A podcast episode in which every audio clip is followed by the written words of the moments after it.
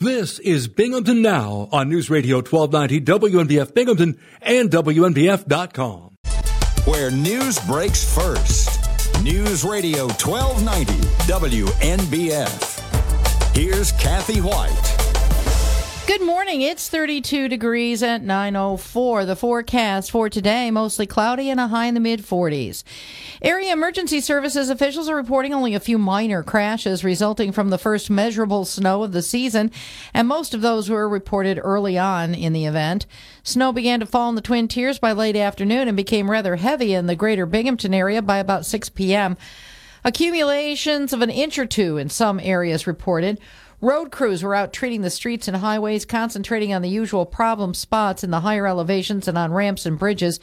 New York State Electric and Gas earlier today had reported a few customers in Delaware and Tioga counties without power. It wasn't clear if that was due to the heavy wet snow on the branches and power lines or some other issues. Power has been restored. The forecast for the rest of the week and into the weekend for the Twin Tiers so far is calling for no significant weather events, unlike western New York, where residents in Buffalo have been given the heads up they could be in for several feet of lake effect snow for the weekend. A Tioga County man is scheduled to be sentenced in March after admitting he attempted to meet a child in Broome County for a planned sexual encounter. Federal prosecutors say 33 year old Joseph Swansboro pleaded guilty to attempted enticement of a minor for exchanging sexually explicit online messages with an undercover officer posing as a 10 year old child and attempting to meet in Broome County for a tryst. Swansboro admitted that between September and October of 2021, he communicated with the undercover officer, then traveled to Broome County from his home in Tioga County with the intent of engaging in sexual acts with whom he thought was the child. When he was arrested upon arrival at the arranged Broome County rendezvous, he had candy that he had promised to bring the 10 year old. Under the plea agreement, Swansboro faces 10 years to up to life in prison, a fine of up to $250,000, a term of supervised release of five to years to life, and he'll be required to register as a sex offender. WNBF First News Time 80 or 906. The Binghamton City School District is holding a recruitment fair this week to try to fill a number of vacant positions. The personnel office is actively looking for substitute teachers, teachers, teaching assistants, and aides. A news release from the district says they're particularly looking to fill three positions to support the new street addiction program that was recently announced by Binghamton Mayor Jared Kraham.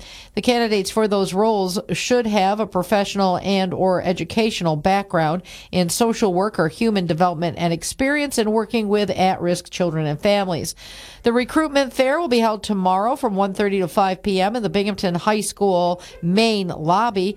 People interested in job opportunities in the school district can visit the employment page at binghamtoncityschools.org. WNBF News Time 907.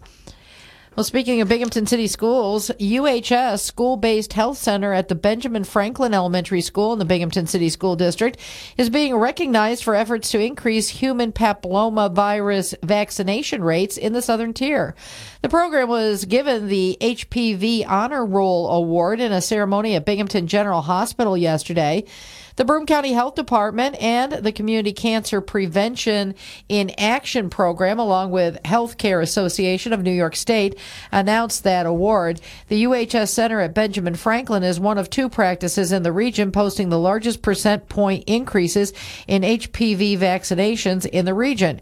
Young people can be prevent, protected from six cancers if they receive the HPV vaccination, including cancers of the cervix and throat. WNBF News Time 908. Hey, the 66 year old ward of Westmoreland County became the first female majority leader of the chamber last year. She will succeed Senator Jake Corman of Centre County. He's finishing a 24 year Senate career after a failed run for governor. Freshman Senator Joe Pittman of Indiana County was picked by Republicans to succeed Ward as the GOP's majority leader. Republicans will have a 28 to 22 majority in the Pennsylvania Senate. WNBF News Time 909.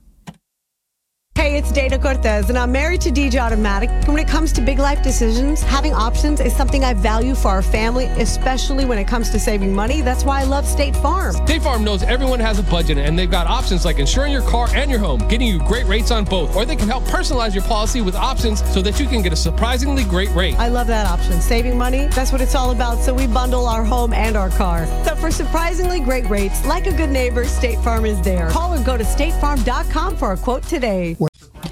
The WNBF Twin Tiers forecast mostly cloudy today, a high in the mo- mid 40s. Partly cloudy tonight, a low in the upper 20s. Tomorrow, partly sunny, a 50% chance of a mix of rain and snow throughout the day. Little or no snow accumulation is expected. A windy day for tomorrow with wind gusts as high as 22 miles per hour, a high in the low 40s. Friday, partly sunny, a high in the mid to upper 30s. Saturday, mostly sunny, a high in the mid 30s. And Sunday, partly sunny, a 30% chance of snow showers and a high again only in the mid 30s. Currently, it is 32 in Binghamton. It's 11 past 9 where news breaks first. News Radio 1290 WNBF, WNBF.com, and 92.1 FM. News Radio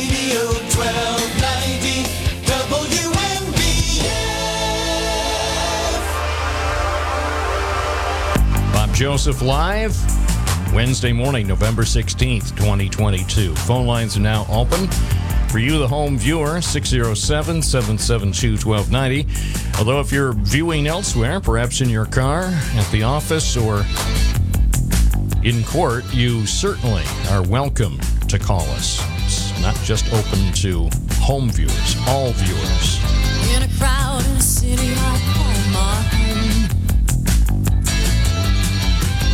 Undercover on the edge, I move alone. Faces stare across at me with eyes that look but cannot see. Out of reach, out of love, stepping out of bounds. Every day it's tomorrow, and I never know. Every day it's tomorrow, And a good morning to you. Welcome to the big broadcast. As promised, as I revealed in the major announcements Tuesday morning, I am here. Despite the snow, despite the ice, despite the fog, despite slippery road conditions, I managed to prevail and make it here to the radio station at the beautiful WNBF Tower and uh, ready to accept the calls, ready to review your emails. Certain emails, in fact, may be read on the air. So if you submit an email, please remember spelling counts. Also, punctuation. Punctuation is sometimes overlooked by those who are in a hurry to send an important message to their favorite broadcast program. So, punctuation, spelling, capitalization is another thing that sometimes doesn't occur to the average person. So, uh, consider those things. Remember, of course, every email submitted to bob at WNBF.com becomes property of Town Square Media and may be used in whatever way the company wants to use it.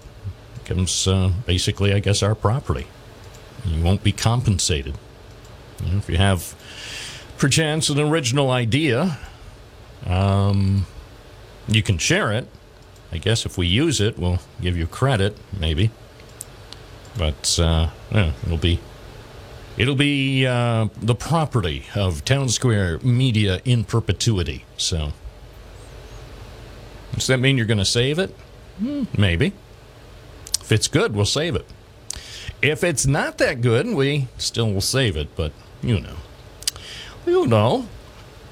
Now, as for the weather, everybody is talking about the weather, and as usual, nobody can do a thing about it. But uh, indeed, there has been snow. There has been snow, and I, I hope you've managed to cope with the snow, the first snow of the season, which, of course, the media, when I say the media, I mean radio, TV, newspaper, online websites. Everybody can't get enough of the weather now more than ever. The weather is important to you.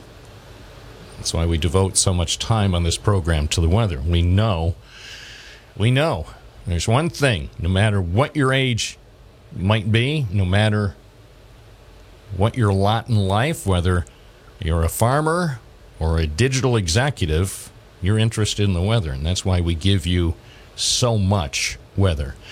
Here's the official forecast from the National Weather Service. Mostly cloudy today with a slight chance of rain and snow this morning, high 45. Calm winds becoming west 5 to 8 miles per hour this afternoon. Chance of precipitation is 20%. Tonight, partly cloudy, low 28. Tomorrow, partly sunny with a chance of showers in the afternoon, high 41. And right now, in downtown Marina City, it's. By the way, what does that mean? Marina City. Where exactly is Marina City and why why do I love it so? 36 right now in Binghamton. And News Radio WNBF taking a look at some of the news besides the weather, of course. Weather. I guess if you're interested in the weather, you can certainly look out can certainly look out the window and see. Uh, big news, the big story on action news, the um, BRICS. We knew, we were promised BRICS. And now WNBF delivers with the uh, appropriate details. So, for those of you who would like one or two bricks from the IBM Country Club, you are, in fact, in luck. Uh, former IBM Endicott and Owego employees and their families are about to get a chance to own a piece of history. The uh, Thick as a Brick Day will be held tomorrow at the old IBM Country Club complex off Watson Boulevard. Of course, the guys are still in the process of tearing it down. Project that may take another four or five weeks. They are making substantial progress. If you want all the details about how to get your own personal brick, check out the website, WNBF.com. I know you're going to say, but Bob, why does it have to be so complicated? Because this is a very serious issue. I mean, these aren't plain bricks, these are iconic bricks from the historic IBM Country Club. So, see all the details there at WNBF.com. Uh, my favorite personal website. Or is it my personal favorite website? I don't know. I don't know. Not in a position, really, to say. It's 917 WNBF on the cutting edge of the news of the day. Here's something you might be interested in if you're looking for a vehicle. Place you should start is over at Miller Motors on the Parkway in Vestal. Uh, they're conveniently located right across from the university. The uh, highly touted Binghamton University. Well, if you go to the university main entrance, you're going to be precious. You're going to be very close, very, very close to the entrance of Miller Auto Team. You'll be able to see it. Look for the sign. 4455 Vestal Parkway East. If you're looking for a new Honda, a new Hyundai, or perhaps a late model used vehicle, Miller Motors is the place. You can get more info on the website, millerautoteam.com. Again, that's millerautoteam.com. Check it out. They have the details, including some featured vehicles in the used inventory. Look at this a 2019 Honda Pilot EXL, all wheel drive SUV, under 32. That's what you need on these snowy Wednesday mornings. That way you can get to your radio show right on time. Check out Miller Motors. You can stop by in person. They're open today till 6. And get more info, of course, online. MillerAutoteam.com. Miller Motors. They've been serving you for years in Vestal. It's 919. This is Bob Joseph, News Radio, WNBF 921 FM, 1290 AM and always available on the free WNBF app. Hello, I'm Mike.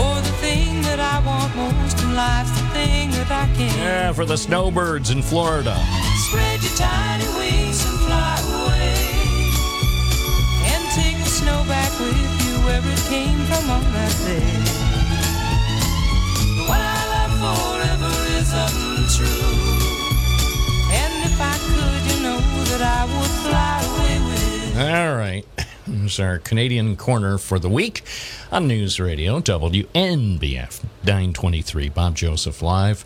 Uh, one of the other stories that has uh, received a lot of uh, buzz in the area was the um, expose on that secret little park in Binghamton, the park that uh, one of our listeners, she told me, in fact, she's the one who told me about the park, that is the best kept secret in Binghamton. So, of course, I had to look into it. Now, in fairness, I had uh, passed this park on occasion previously when I was out and about in the uh, region, but I didn't know anything about it. And one of the great things about it is, for some reason, even though it's a city park, the city can't afford signs to identify it. So it's one of those strange neighborhood parks that exist here in America where the municipality cannot afford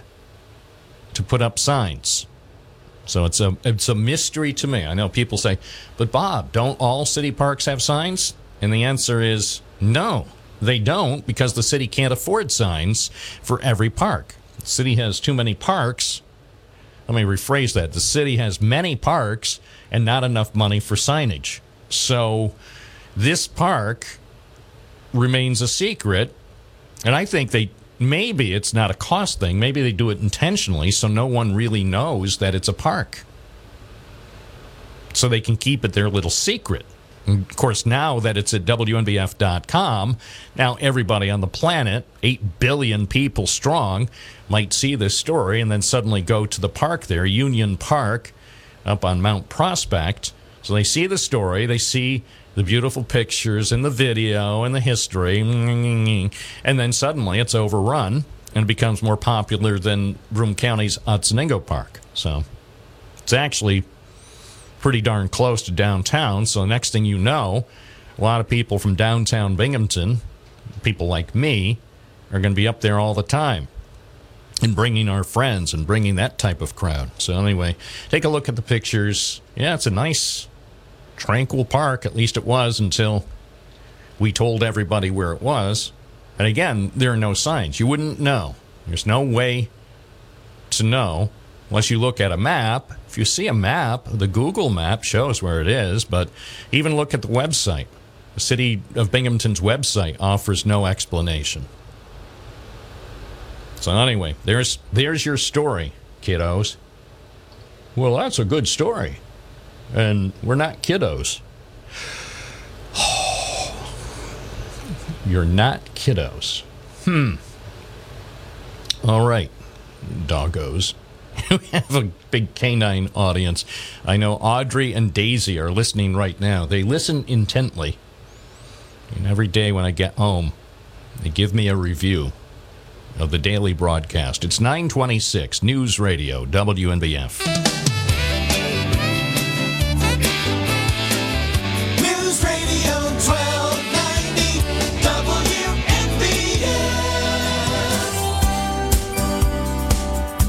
Providing you with the best solutions of your lifetime. The KSO Insurance Weekly Spotlight with Karen Sweet O'Neill on News Radio 1290 WNBF. It's live and local. Karen Sweet O'Neill joins us now on uh, on the line. Hi. Hi. What about that snow? Well, you know what? It made it pretty, that's for sure. It That's did. I, I I. I went up to the round top there in Endicott, and it's so beautiful. The snow. And the other thing is, usually on round top in Endicott, when I look toward Vestal, I can see your office over on the Parkway. And then I ah. can see Westover and Johnson City, and I can almost see into Binghamton. But today, because of the dense fog that's mm-hmm. enveloped Round Top, it's it's a whole new experience. It reminds me of a very good David Lynch movie. He did have some good movies, Yes. for sure. Yeah, and we could we could call it uh, his new series on Showtime next summer could be called Round Top. There you go. With all the quirky little things that go on in a fictional community in upstate New York called Endicott. he was Twin Peaks, right? Yeah, he did t- Twin Peaks. Ah, he did. Lost Highway.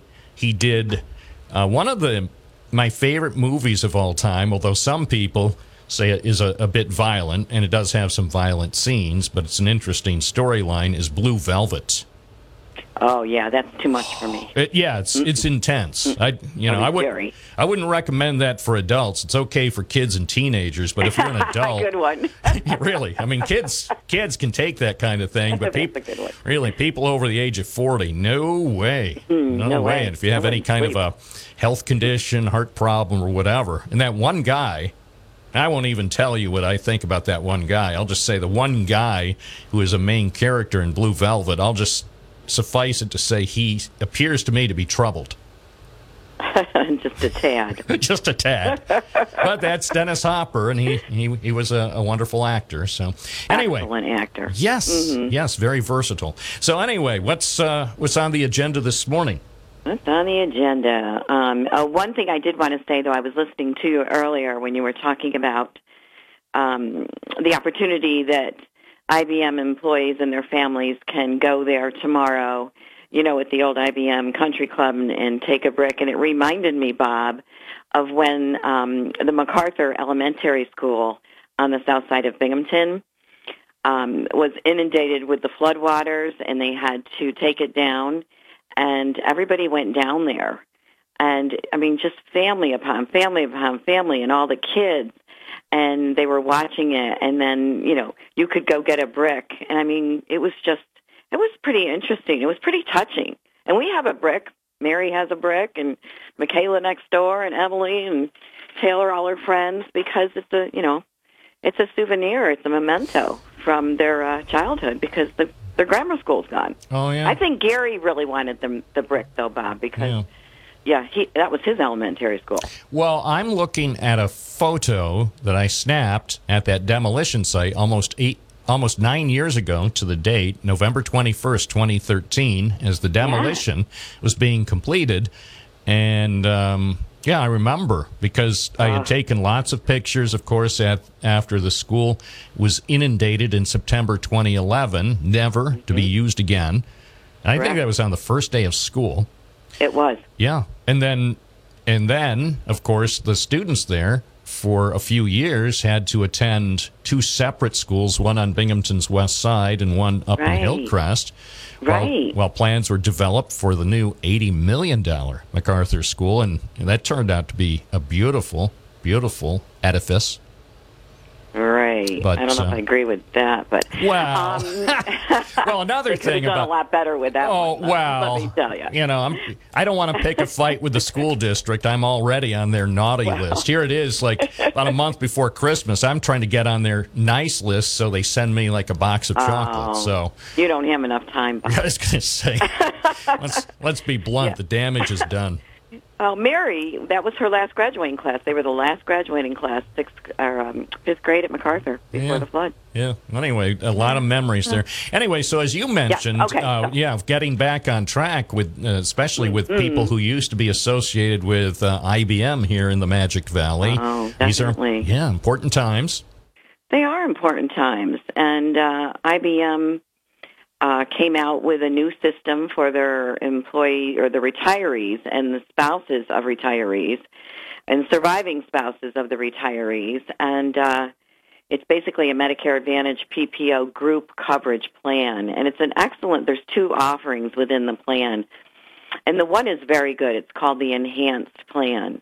Um, they're asking people that um, currently have HRA benefits, and that's an amount of money that IBM puts into their coffers um, once a year in January through the VIA system, and they get reimbursed for their health care. Well, that's going away December 31st of this year, so that's pretty quick, um, quick notice. So those people, um, and there's a lot of them, and they're asking them to move over to this new group Medicare Advantage PPO by December 16th. So their cutoff, Bob, isn't the 7th, it's the 16th. And it's not really a cutoff because they can elongate that through the through the year and through next year because it's a um it's considered a group Medicare offering, so they have different rules and regulations. So we're bringing people in that are clients and that aren't clients and are now clients, and just um, you know calling them directly and first going over the plans, calling IBM United Healthcare directly if they indeed want more information and they want that deciphered and if they want to enroll. So we're doing a lot of that work, of course, Bob, and the uh, Medicare beneficiaries that are on, you know, regular Medicare plans, whether it's an Advantage plan or a supplemental plan, and they have pres- prescription drug coverage. Um, their review needs to be done between October 15th and December 7th, so obviously that deadline's coming up even quicker. And we do have some limited spaces available to um, review people's coverage and see if they should stay in the plan they have or should they move forward, should they change the plan. And a lot of times they don't have to do a darn thing, and that's when they're really happy, Bob, because they can stay in the plan that they have because it's just as good and their prescription drug coverage is good. Also, annuity rates, we just wanted to touch on that. They are going incredibly high, and we're talking about fixed annuity rates, and that's when you put a lump sum of money into a an investment vehicle, a fixed rate annuity, and the insurance company says, okay, for the next seven years, we will give you 5.15% on that money. That's a pretty darn big rate because it was going as low as Bob is like 1.5. So now it's up to 5.15. And if you go lower, like a five year, it's 4.95. If you want to say, eh, you know, I'll do it for the next three years. I don't want to go beyond that, and then I'll see what the rates look like. You're looking at a high of 4.6 that you're going to earn on your money, guaranteed. So it's part of people's portfolio, especially if they're retired and they've had some big hits in the market you know, and they say, I can't make that money up. I'm not, I'm not young enough to make that money up, and they want a little bit more security. Talk to your financial advisor, see what their rates are, and if you prefer CDs, the CD rates are excellent as well. Whether it's Visions, M&T, NBT. So anyway, you know, it's there's a lot of ways to, um, you know, manage this volatility in the market, and that's a couple of the ways to do it. To have a set fixed interest rate in your portfolio. Well, I think it's lovely that there are so many fine options. It is lovely because, hey, let's face it, you want your money to last as long as you do. Yeah, I, I have my doubts. I'm- had a, my doctor. She told me, with with your current state of health, you're liable to live to be 119. And I'm thinking, but that's not hmm. that's not what I've planned for. I've planned, you know, maybe to live till about 97. But if I'm going to live to 119, you know, there's there's a question about the final 12 years. Where where will I get cash? Will I have to go back to work as a 109 year old or 110 year old talk show host? I mean, I don't know if that'll be, be in limited. vogue. Yeah. You you could be limited. Well, maybe on maybe on WOLD. Remember Harry Chapin had a song like that on old radio, WOLD. Oh, W O L D. Yeah. He was the Ah. morning DJ there. Was he? He claimed. So he said, I have my doubts, but you know, would Harry He was good- Chapin he was he was a good storyteller. He he certainly was. Remember his thing with the bananas? They had a truck down in Scranton, Pennsylvania, and it was loaded with a million tons of bananas. And the truck lost its brakes on that road into Scranton, Pennsylvania, and it, it turned into moosh. Uh, bananas all over the place. And Harry Moosh? Chapin, well, okay, mush. You know, it's an Got it. You say mush, I say moosh. So, um, but anyway, he wrote a song about it, and you know, to this day, to this day, I can't eat a banana because I think of all that Moosh. What song is that? Are you full of it? No, or you- is that no, it's actually fifty thousand pounds of bananas. Hold on a second. 'Cause Now that I brought it up, now I have to give you, You the. have to play it. Oh, I will. I'll tell. I'll tell you what I, I will as as a bonus to you. Coming right up after the break in a moment, I will play that song. It was actually thirty thousand pounds of bananas. Thirty thousand times. I bet you Gary knows it. Well, he's more of a music buff. Oh. I bet he does. I'm pretty good though, but yeah, I don't. I don't know that. But by uh-uh. the way, it, it was based on a real truck crash that happened in Scranton in 1965. And sadly, the driver of the truck, he was heading down that a road. I think it they call it Route 307. I don't know. I know where you mean. Yeah, Right. it's that steep road, and if you're driving a truck with 30,000 pounds of bananas with bad brakes, as they say in the town of Union, it's not going to end well. And um, it didn't. Oh, you were full of it this morning. Yeah. So it was Moosic. Uh-huh. Street, you know, Moosic Street. So he uh, he's trucking in late one afternoon. And sadly, the guy is uh, 33. He's about to deliver the 30,000 pounds of bananas to the A&P warehouse on Scranton South Side. And sadly, the truck lost its brakes and it created um, carnage. And, a, excuse, pardon my French, it was moosh. Bananas moosh all over the place. And um, miraculously, by the way, they say even though the truck driver knew he probably wasn't going to survive this, he he steered his truck in such a way to prevent it from striking other vehicles, and, and he probably saved lives, even though ultimately he died in the crash. But that, that really story. became a Harry Chapin song, 30,000 Pounds of Bananas.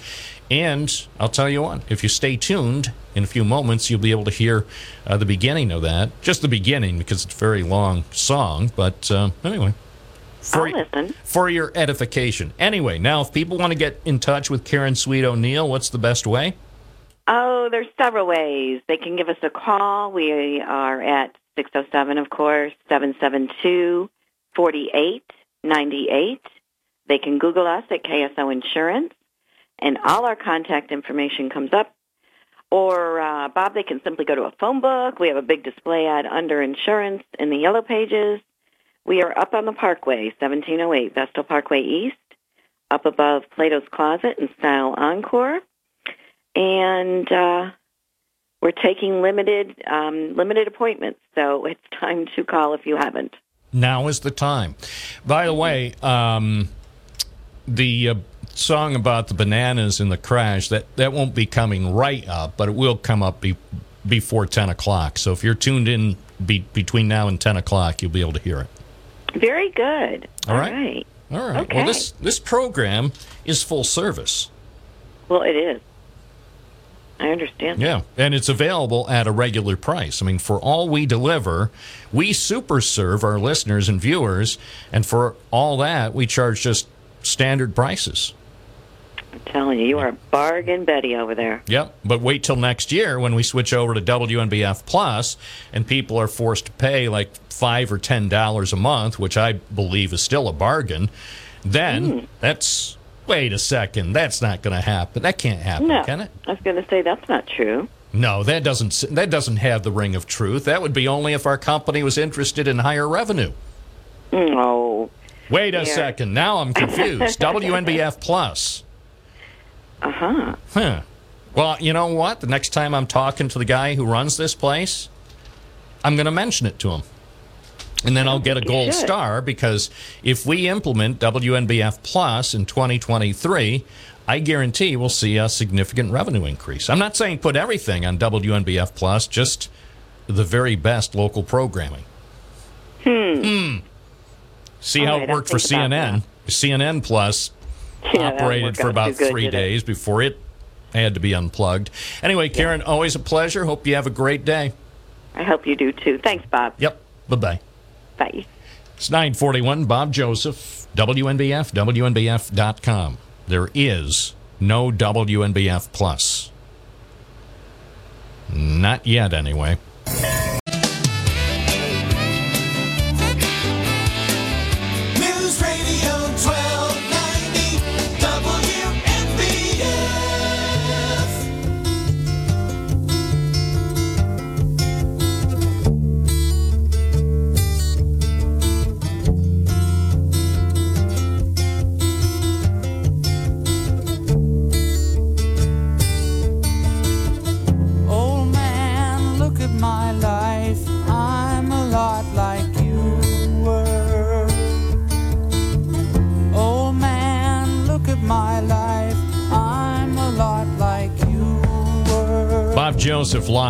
WNBF at 944. Ron in Binghamton, good morning. You're on the air.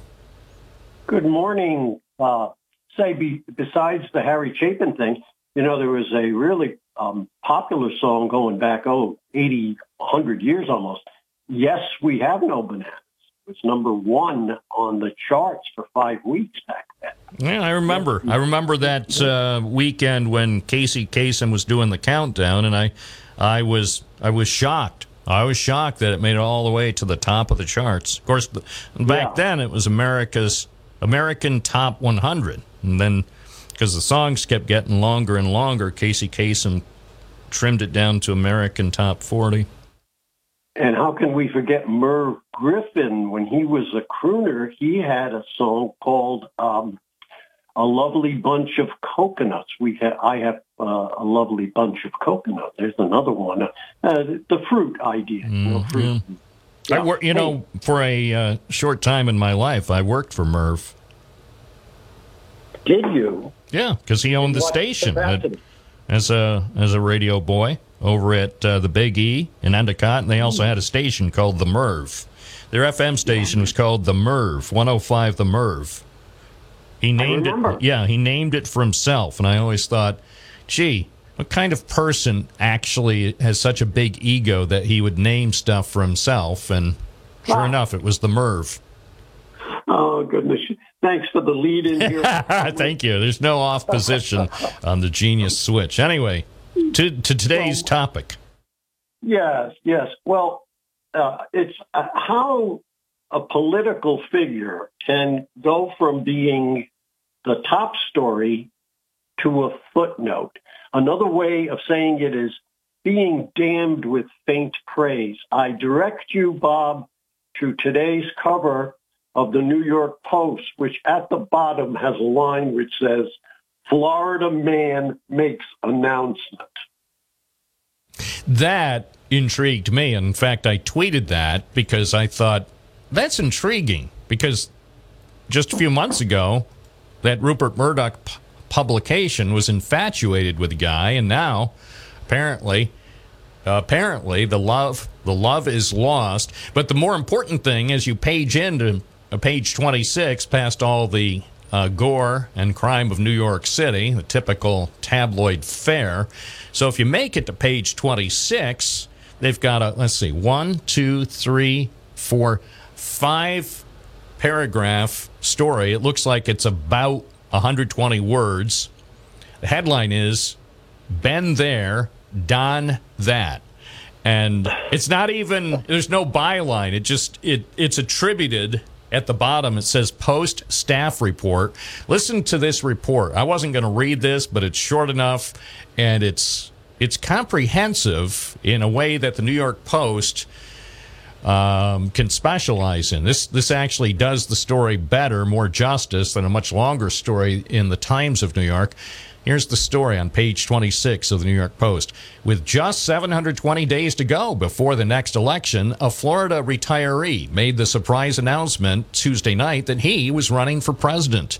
In a move no political pundit saw coming, avid golfer Donald J. Trump kicked things off at Mar-a-Lago, his resort and classified documents library.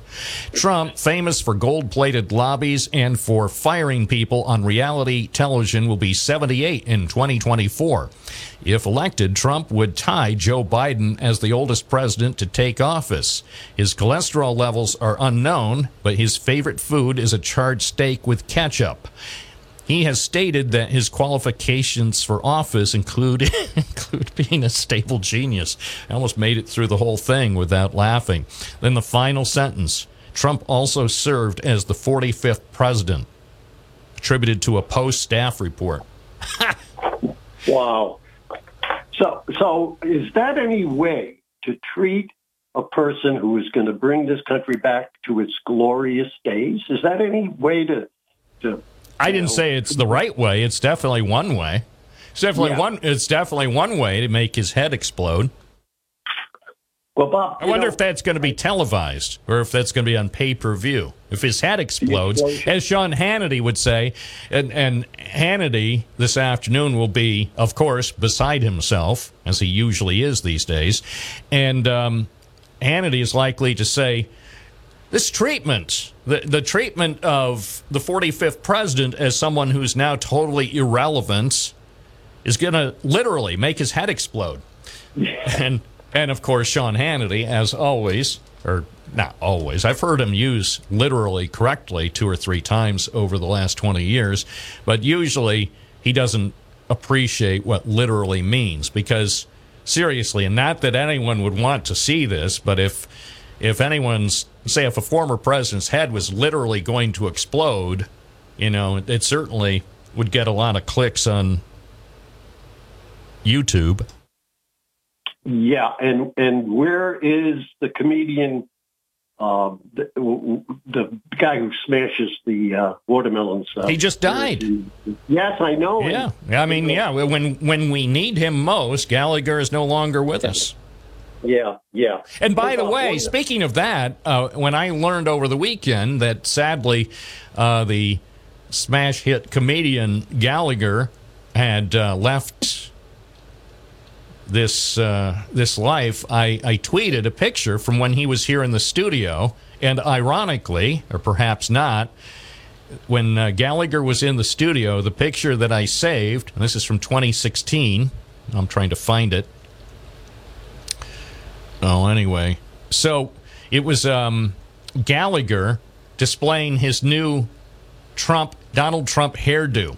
So isn't that ironic? And and that was that was uh, that was a picture that we posted on over the weekend. I mean, it was.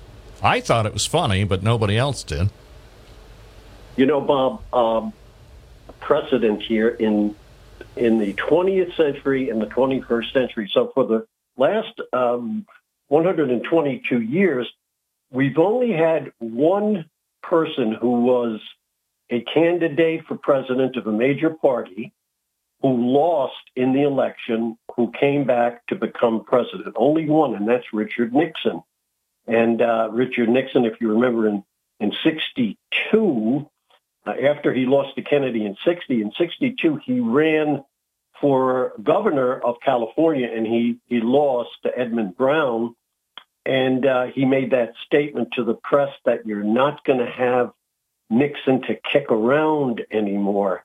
Um, we, I thought maybe Donald Trump was going to make a statement like that and exit the playing field, but Well, I was, No. as I said on the uh, broadcast on Tuesday, I, I had this gut feeling that he was going to toy with us and spend 30, 40, 50 minutes uh, with a compelling speech. And then at, in the final minute, after we thought he was finally going to pull the trigger and say, So I'm running again. America, look out. Look out, Joe Biden. And I, I really thought there was a very strong possibility he would surprise me and you and even all of his advisors, even it was his uh, wife Melanie. She uh, would be surprised too when he announced, "So I've decided to uh, spend a few more weeks weighing the possibility of another run, and then we go through the whole thing again in December, like on Christmas Eve or something." But Yeah, you know, you to, know- to his credit, to his credit, he didn't pull a stunt like that. Well, indicative of how he's being forgotten is that you refer to his wife as Melanie. See, you've forgotten her already. Who could forget? They printed her pictures on the front page of the New York Post. You know, that was that was another New York Post exclusive. They got hold of Melanie's pictures. And again, you know, who am I to judge? I make no judgments about pictures. I'm just saying it struck me as troubling that Rupert Murdoch's New York Post, some people said those pictures were published with um, the former guy's approval, even though they were salacious. I mean, they were interesting, but still, is that the sort of thing that should be on the front page of a family newspaper? Well, you, you know what Rupert's doing, too? He's got a double attack on Trump. he's got the Post to attack him viscerally, and he's got the Wall Street Journal to in, attack him mentally. Uh, you know, yeah, but the thing, the, the strange thing is, you probably noticed on the front page of the Wall Street Journal today, they at least put the story of his low energy announcement above the fold. The New Yeah. York Times put it almost. Uh, they could have given it sort of the New York Post treatment, but e- even the New York Times isn't that crass. So they did put it on the front page, but they put it as a single column headline in the lower right corner below the fold. And because I was thinking last night, how are they going to do this? Because I thought I knew, or not knew, I surmised they would give it just a single column headline, but I still thought it would be above the fold. And they they actually so that's that actually is worse for him because he pays attention to the post. So I don't know. That's it's it's very very sad to go from the most powerful person on the planet to being almost completely irrelevant. 955 Bob Joseph live WNBF. Even though people.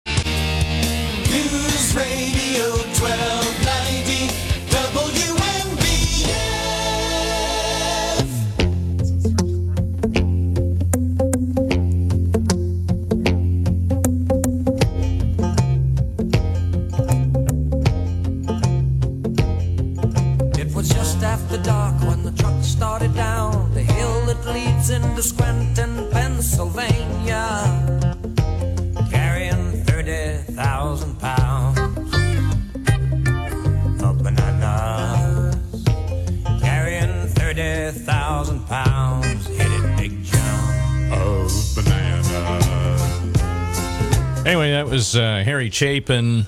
He went into excruciating detail about what happened in March 1965 when the uh, big truck loaded with the bananas uh, lost its brakes. So, and it was terrible.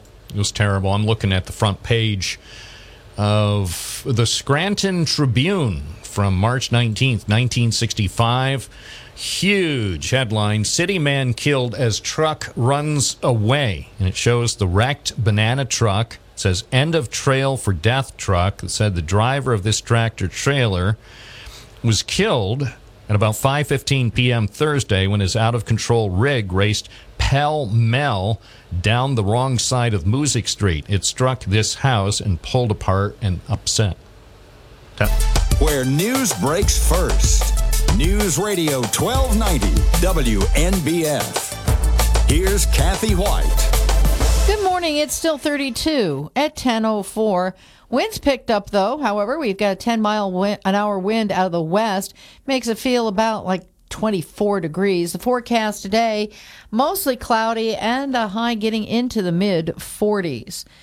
Just what no one wanted to hear a week before the start of the holiday season. The Centers for Disease Control and Prevention county by county tracking of community transmission of COVID 19 is showing parts of the Twin Tiers back at the high transmission risk levels. Areas where there are larger numbers of cases of COVID 19 spreading through the general population rather than in car- compartmentalized settings like group homes or family units, it's recommended that people wear masks indoors in public again. The CDC county by county webpage also says residents should stay up to date with COVID 19 vaccines, get tested if they have symptoms, and advises additional precautions may be needed for people at high risk for severe illness. Broome and Tioga counties in the southern tier and Bradford and Susquehanna counties in Pennsylvania are listed by the CDC now as high risk for community transmission. Chenango County and Delaware County in New York are listed as low community transmission risk, while Cortland County is listed as medium. In Pennsylvania, Wayne County is listed medium. And even in medium risk areas, residents are advised to wear a mask and take other precautions if they are at higher risk for severe illness. The COVID 19 numbers reported November 15th show Broome County with 34 new cases from Monday, and another resident had died, bringing the death toll to 580. Broome also had reported three deaths in the November 14 update. Chenango County reported three additional deaths in the Tuesday update for a total of 133.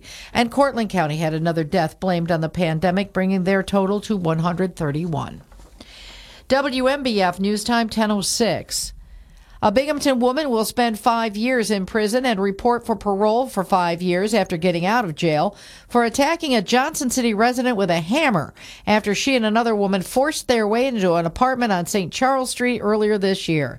News accounts at the time report 32 year old Amanda Hoyt was arrested on January 31st, along with 25 year old Shamira Hauer of Binghamton, in the January 27th attack that left a woman injured. Johnson City Police said at the time they believed Hoyt and Hauer had forced their way into the home at around 9:30 that Thursday night, hit the woman inside with a bat and a hammer before choking her. The pair was believed to have stolen a phone and a wallet in the incident before they fled the scene. The pair was tracked down by detectives and charged with burglary and assault. The woman who had been attacked was taken to the hospital for treatment of her injuries. The Broome County District Attorney's Office says Hoyt pleaded guilty to a count of violent felony attempted burglary. The statement from the district attorney had related that Hoyt had apparently argued with the victim during the course of the attack, which an investigator had said lasted a couple of minutes. Hoyt's plea to a violent felony count comes as the incident last January was not her first serious run in with the law. The district attorney said she had been convicted of felony attempted robbery in 2015 in Broome County. Shamira Hauer was sentenced in September to two years in prison after pleading guilty in June to one count of felony assault in connection with that incident. WNBF News Time 1008. The Binghamton City School District is backing off apparently from an idea of closing an uh, elementary school building. During a live streamed meeting of the Board of Education yesterday, district officials heard from some families weighing in on what the officials had laid out for consideration dealing with declining enrollment numbers and rising costs. Some of those commenting on the feasibility study said they did not see where there would be a substantial cost saving enjoyed by the closing of a school, most likely the Woodrow Wilson Elementary School. Information provided to residents outlined challenges with classroom sizes, underutilized space, and staffing in the district. Board of Education President Brian Whalen said Horace Mann Elementary School enrollment had fallen 11.6% over three years between 2016 and 2019. The Roosevelt School student population shrank even more at a 14.3% drop. Still, as board members heard the comments and looked over the numbers, consensus was reached that no one wanted to close one of the seven schools. The district will take the direction to look for grants and other funding to renovate the Roosevelt Elementary School while continuing to keep tabs on enrollment numbers. The reduction in the number of active buildings, however, is never entirely off the table. WNBF News Time 1009. The WNBF Twin Tiers forecast today mostly cloudy, a high in the mid 40s. Partly cloudy tonight, a low in the upper 30s. Turning more windy for tomorrow. A chance of rain and snow showers in the afternoon at 50%, otherwise partly sunny. Winds gusting as high as 22 miles an hour and a high in the low 40s. And it starts to get a little more chilly as we head into the weekend. Friday, partly sunny, a high in the mid to upper 30s, winds steady up to 13 miles an hour. Saturday, mostly sunny, a high in the mid 30s. And Sunday, partly sunny, 30% chance of snow showers, and the mid 30s. Currently 32 in Binghamton. It's 1011 where news breaks first. News Radio 1290 WNBF, WNBF.com, and 92.1 FM.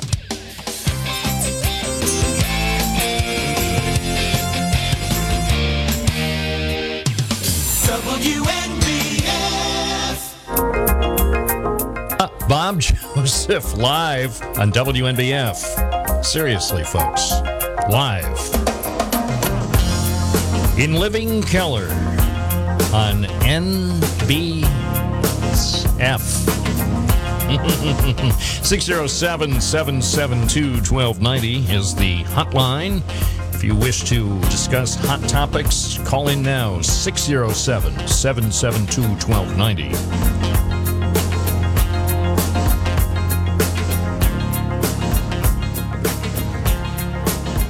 Let's see what else is going on here in uh, Binghamton and vicinity. Of course, the big story, the big story in Action News still is the uh, the snow, and uh, this is just a taste. I uh, consulted with some experts, and they tell me they believe this is just a taste of what we can expect over the next six months. here in the Binghamton area. So if you enjoyed this little dollop of snow across the Twin Tiers, you're going to really get a kick out of what we experience about a month from now. Remember what happened?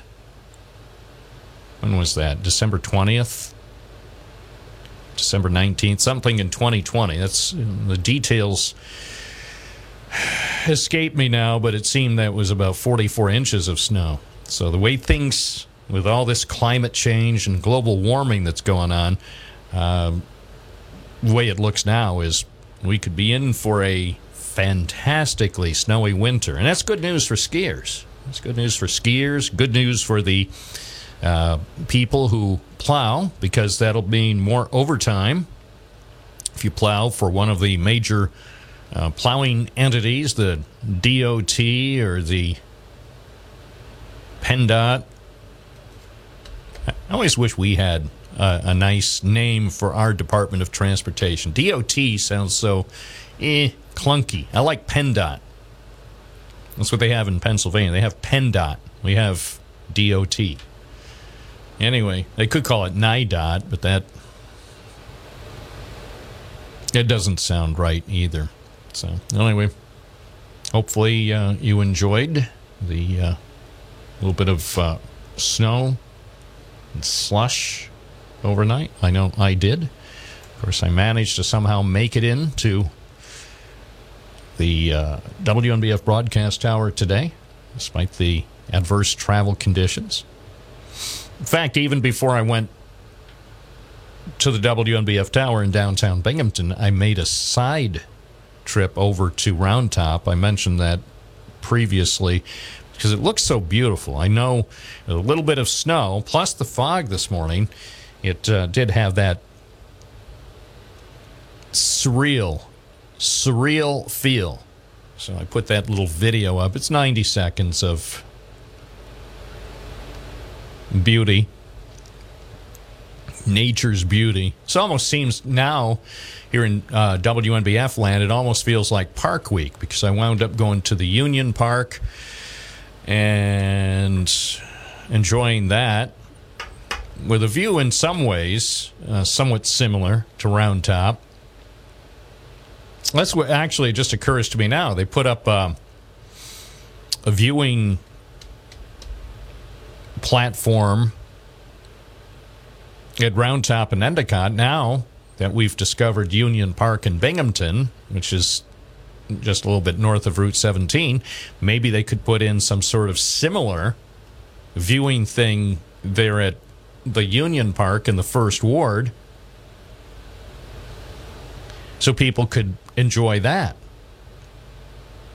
I think that'd be a great idea. That way you would have a, and they'd have to clear out a few trees, and that way you could uh, have sort of a panoramic view. You could look uh, over there, there's downtown Binghamton. There's that 18 story tower filled with dioxin. And then over there, oh, there's the WNBF tower. And over there, across the way in the town of Binghamton, Broadcast Hill, with all those giant sticks with flashing bulbs.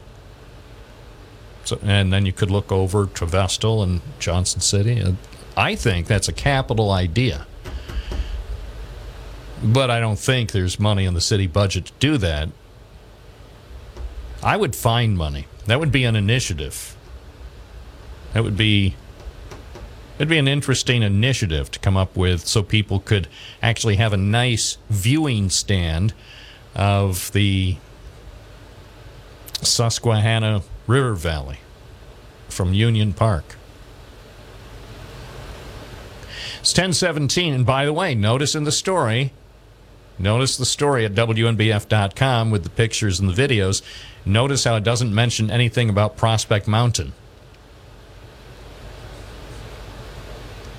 I thought that was interesting. There's no reference in that story about Union Park in the first ward near Conti Court and Ridge Road. Makes no reference at all to Prospect Mountain. I'm Bob Joseph, live on News Radio, WNBF 921 FM, 1290 AM, and streaming at WNBF.com. When I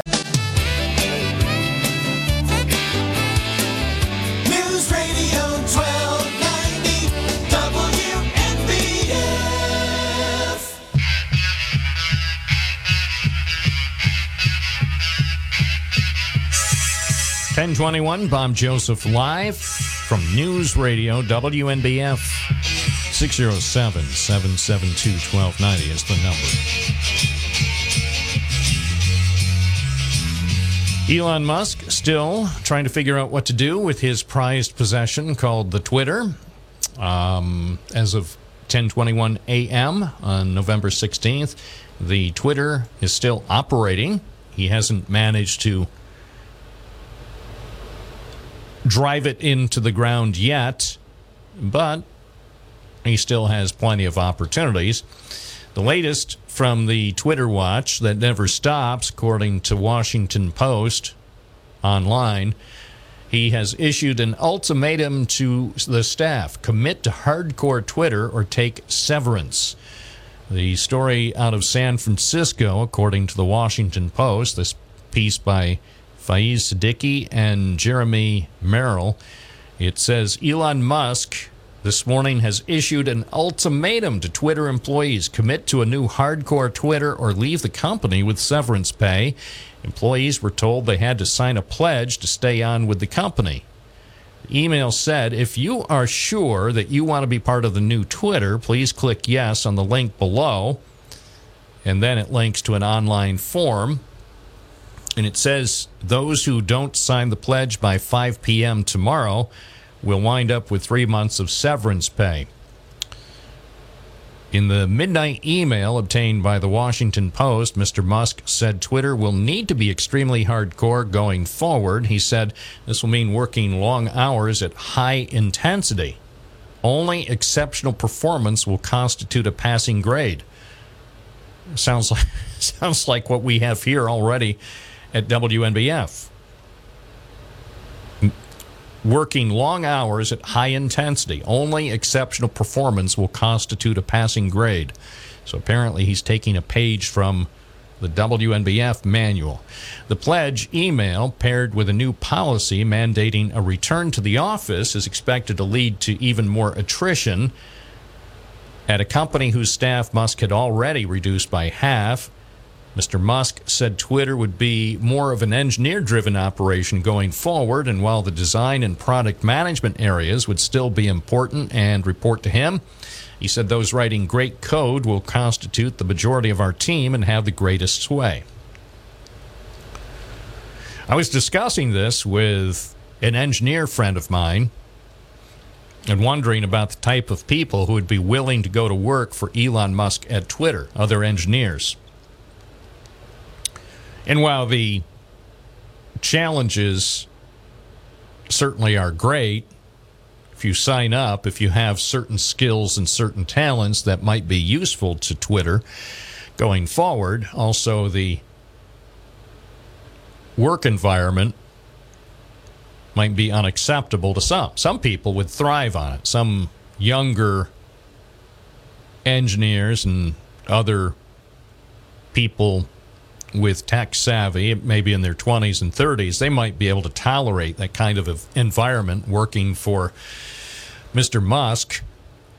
On the other hand, some people, especially people who are looking for a little bit of stability in their lives, those people probably wouldn't want to put up with it.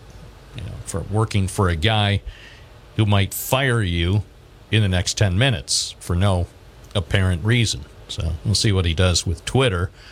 Um, obviously, there are big problems at Twitter, and those predated Elon Musk. I don't. I still don't believe Twitter ever really made a profit. So it's one of those things that defies logic. Why the richest guy in the world would want to blow billions of his own money on this sort of thing. But hey, it's his money. It's his money, his life. Good luck. What else is going on here as we look through our stack of stuff? Hmm. Oh, NASA and this is good news. Uh, history has been made as America heads back to the moon for the first time in five decades. NASA launched a mission early this morning from Florida with the agency's most powerful rocket kicking off what is supposed to be about a month long test mission to the moon and back. Space Launch System, SLS, lifted off with a capsule that will not land on the moon, but rather go around it. There are no astronauts on board, and NASA wants to make sure it can go safely into orbit around the moon and return to Earth be, before sending human guinea pigs. NASA's Exploration Ground Systems Manager, Mike Bolger, was pretty enthusiastic after this early morning event. I would say he was very enthusiastic. What an amazing day, and what an amazing launch. Uh, yeah. I saw a snippet of the video. And um so we'll see what happens. You know, back to the moon. Alice. Today, we got to witness the world's most powerful rocket take the Earth by its edges and shake the wicked out of it. And it was quite a sight. It's quite a sight. That was Mike Sarafin. He is the mission manager. Let's play that again because I find that construct very interesting where he said, We got to witness the rocket take the Earth by its edges and shake the wicked out of it. Today, we got to witness the world's most powerful rocket take the Earth by its edges and shake the wicked out of it. And it was quite a sight. It was. quite a sight. It was quite a sight. I've never seen anything take the earth by its edges and shake the wicked out of it. So, of course, of course, that's unusual. 1028 WNBF. Let's go to the phones at 607 772 1290. Rich in Brackney. Good morning. Morning, Bob. Uh, I was just calling about the other day. I went to order some kerosene for my furnace for the heating system. They told me the truck company told me they couldn't even get no kerosene, so I had a hundred gallon tank on my pickup truck. I went down to get it filled up down there at the gas station. They told me they got a twenty limit, twenty gallon limit on kerosene now. That's at seven dollars a gallon now. Back last year it was only two ninety nine. But seven dollars, so you got to drive around hundred gallon tank. You got to drive around five different stations in order to get twenty gallons each one at 140 bucks for every 20 gallons. And uh, home heating fuel is almost the same price, 550, almost six dollars a gallon. Yeah, it's outrageous. It's uh, well, it's forcing everybody to burn wood again. A lot of people out in the country are burning wood now. So there you are, heading back to all the unclean energy, you know, dirty atmosphere from the smoke from the stoves and everything. So you're trying to stop one thing and you just started something else because you shut down the energy industry. All the pipelines and everything for natural gas are shut down. We got a lot of natural gas around here. They should be piping that out to all the country instead of doing it, holding it up and everything and not putting any new pipelines. So I'm just happy that the former guys there are running for president again. Yeah, that'll make it better. But what, in the meantime, what are you going to do this winter when you don't have enough kerosene to heat your home? Well, that's what everybody's going to have that problem. Even the price is outrageous seven dollars a gallon. Some places it's eight dollars a gallon. But why is it so high? Well, because they, they shut down a lot of the drilling. All the reserves in Alaska, we got more oil up there than Saudi Arabia has. You can't drill there. You can't drill the Gulf of Mexico. All these guys, because I talk to a lot of these guys that are frackers and oil drillers, and they're out of a job. A lot of them are. Why? Why are they out of a job? I thought they're still they- going to be frack. I thought it was going to be frack and madness in Pennsylvania. What what happened? Those pipelines are full. Can't go anywhere with it. Well, put them on a truck. Do do like XNG does, and put put the put all that great gas in a truck and ship it up the highway. They are shipping a lot of it, more than what they can handle on the road. And you got all that more truck traffic. That's why a pipeline is so much better.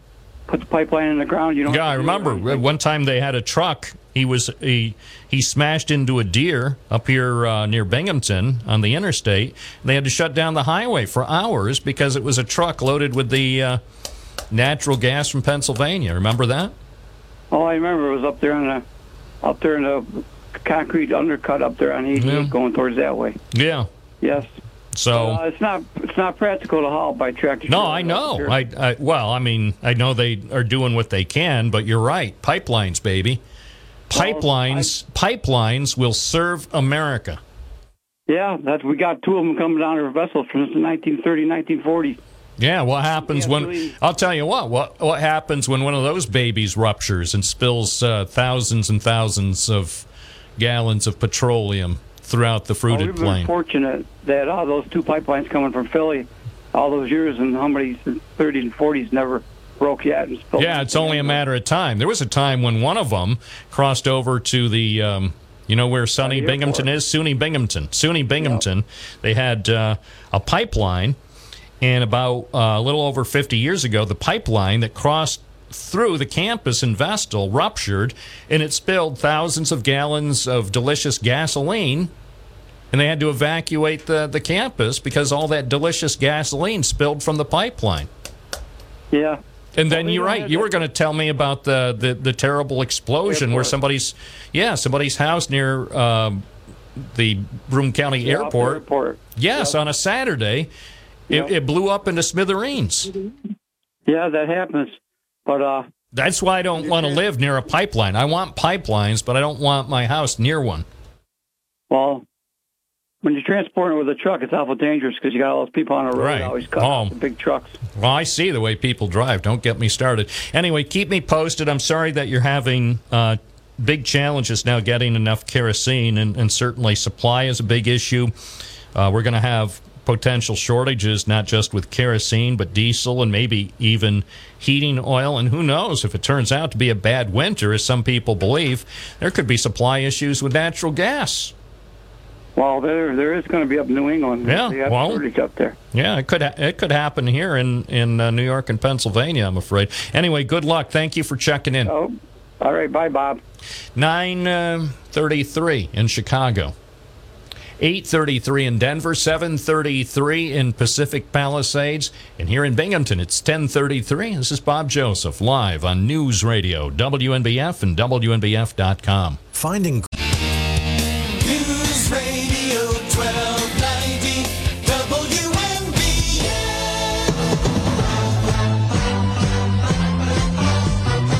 1035, Bob Joseph live on WNBF. Our next guest grew up in Philadelphia, home of um, ABC 6 Action News, the Delaware Valley's most wonderful newscast, and therefore I thought it would be uh, appropriate to play their uh, theme song, the Action News theme song that they've been using for, oh, almost half a century. Joined now by Dennis James. Good morning. I yeah, I recognized it immediately, and I thought that it was your theme song, and I thought, oh, that's cool. Wouldn't that be funny if Yeah. if I had a theme song like that? Listen to this. This is a different version. This is a little peppy.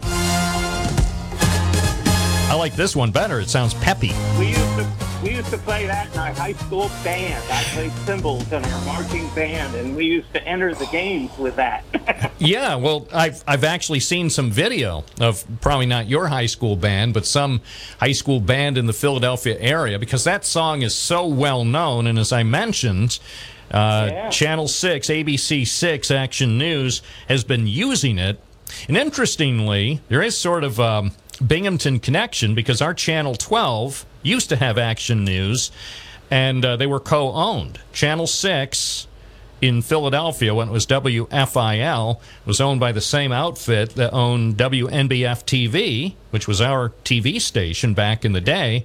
So they actually did have a connection. They used two different action news themes, but um, they used a lot of the same graphics. So a lot of the things back in the 70s, the uh, primitive graphics and slides that were used by Action News in Philadelphia actually were used by Action News here in Binghamton, even into the early 80s. I mean, it was fascinating to look at, at some of those newscasts and say, well, that looks the same to me. Yeah, really. Anyway, uh, this has, uh, strangely enough, this has absolutely nothing to do with why you're on the program, but it's still interesting. well, there's a connection. Yes, there there's. A connection. Oh, I'm a okay. theater organist, Yep. and I was trained to be a theater organist by a guy who played on the radio and and even made it into television in the 50s. A guy named uh, Melody Mack, uh, Leonard MacClain in Philadelphia. He was the leading organist of the time, and he began his career playing for silent movies in downtown Philadelphia in 1916, and he did it all the way until 1926, 10 years, uh, until sound came to the movies, and uh, his, he was out of a job. So he went over to radio, and he took up, uh, he was the organist for the Inner Sanctum Mystery Radio Show, and he did that, and then he had his own show called Stump Melody Mac that was on the radio and then television in the 1950s. so I was fated to be uh, talking to you today. So you said Leonard MacClain? Leonard right, MacClain. I'm looking. I just punched up a picture of him. It's There a you go. Yeah, it's a black and white photo. Uh, Oh. Getty Images from the 1920s or 30s, and he Oh, yeah. there- there's a WCAU CBS microphone, and it says American Yeah. radio performer, musician, and inventor Leonard MacClain plays his keyboard instrument, a photona. Did you ever hear yeah, that? he was always experimenting with things. Uh, yeah, I remember he had that uh, an attachment to his piano uh, that was a solo. I think a solo box is what they called it. Anyway, he was always he was always up front, and he moved right away to the Hammond organ when the Hammond was invented, and the theater organ, pipe organs became sort of curiosities as there was the change over to the sound movies. But luckily, here in Binghamton at the Forum Theater, I opened the organ when it was reinstalled in the Forum Theater in 1978, and I played the first concert on it, and um, and it's been in use un, uh, under the guidance of the Binghamton Theater Organ Society, and now I play silent movies over there. I'm entering my third year playing uh, silent movies for the bringing back what my own teacher did in the 1920s. And I always like to say that Leonard had a 10-year career, 1916 to 26, and me in the revival, my first professional appearance was 1967, and here I am in 2023, 53 years almost later, whatever it is. And um, so I think I've got the better deal. I've gotten 53 years out of that profession. well, that's remarkable. And uh, by the way, for our listeners, uh, you're joining us from the Corning area, from Addison, where you se- received about an inch of snow overnight. But you're going to be in Binghamton this Sunday afternoon at the Forum Theater. And tell us about the program that is going to take place this Sunday. Sure. We start at 2 o'clock in the afternoon.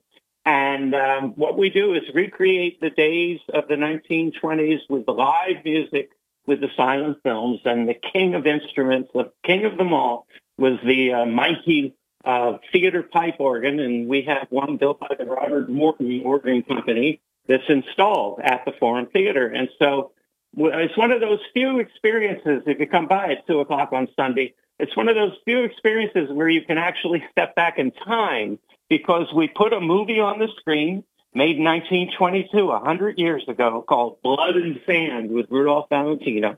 And when we put the movie on the screen and we turn down the lights in the theater, and then I start to play live the theater pipe organ with the sound coming right out of the walls, Everybody who was alive back then tells me it's exactly like stepping into a time capsule because everything's the same. And so we're going to experience silent movies the way they were meant to be with live music. And the movie is Blood and Sand, 1922, stars the Latin lover Rudolph Valentino, and he plays a um, a young Spaniard who wants to become a famous toreador. His character's name is Juan, and he's determined to escape his poverty existence and support his widowed mother. And he rises to national prominence as a bullfighter, and he marries and then meets, uh, he meets a, a vamp, Doña Sol, played by Nita Naldi, an exotic society woman who seduces him and marks his fall from grace. Anyway, I don't want to give away too much of the plot, but it's just a, it was a really big, popular success of a novel by Ibanez, um, Spanish novel, and um, and they brought it to the screen. And so we're going to be showing that, and I've got an appropriate Spanish music score that I'll be playing throughout. Well, I'm looking up the uh, info on, on the movie. First of all, it claims that the running time is 80 minutes and that it was released in the U.S. in August 1922. So this is, I think, very interesting that people will be able to see this movie and also hear the music that you'll provide on the 100th anniversary of the um, original version of Blood and Sand. Sure enough, yeah.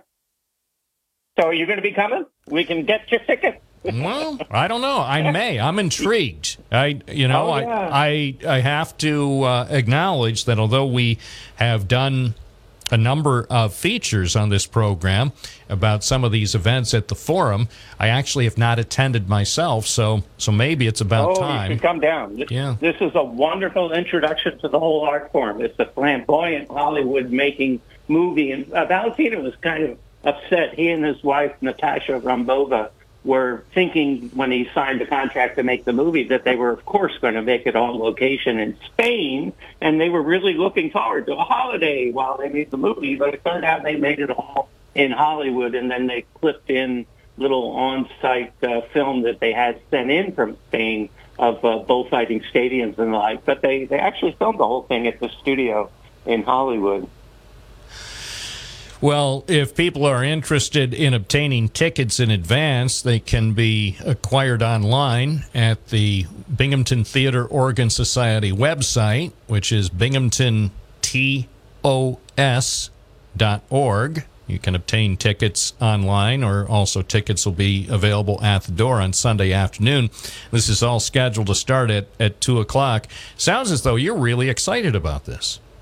I am excited to still be doing this after 53 years. That's probably the greatest motivation that I have now is that I get to keep doing it. I mean, I've, I've had a long career in uh, playing for silent films, and it's been especially interesting in that it's gotten me around the world. I do these with full symphony orchestras, um, and I do them with uh, chamber groups, uh, chamber orchestras, chamber ensembles, and I even play them piano. That's the big legend. They always thought the piano player was improvising in the pits of the movies, but that was actually for the really small rural settings.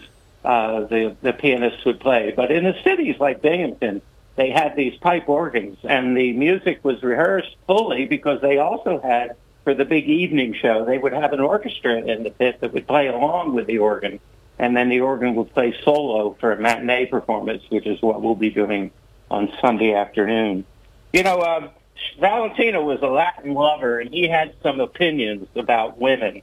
And I thought I'd read you a little excerpt because this is exactly the style of what you'll see if you come down and see Blood and Sand at 2 o'clock.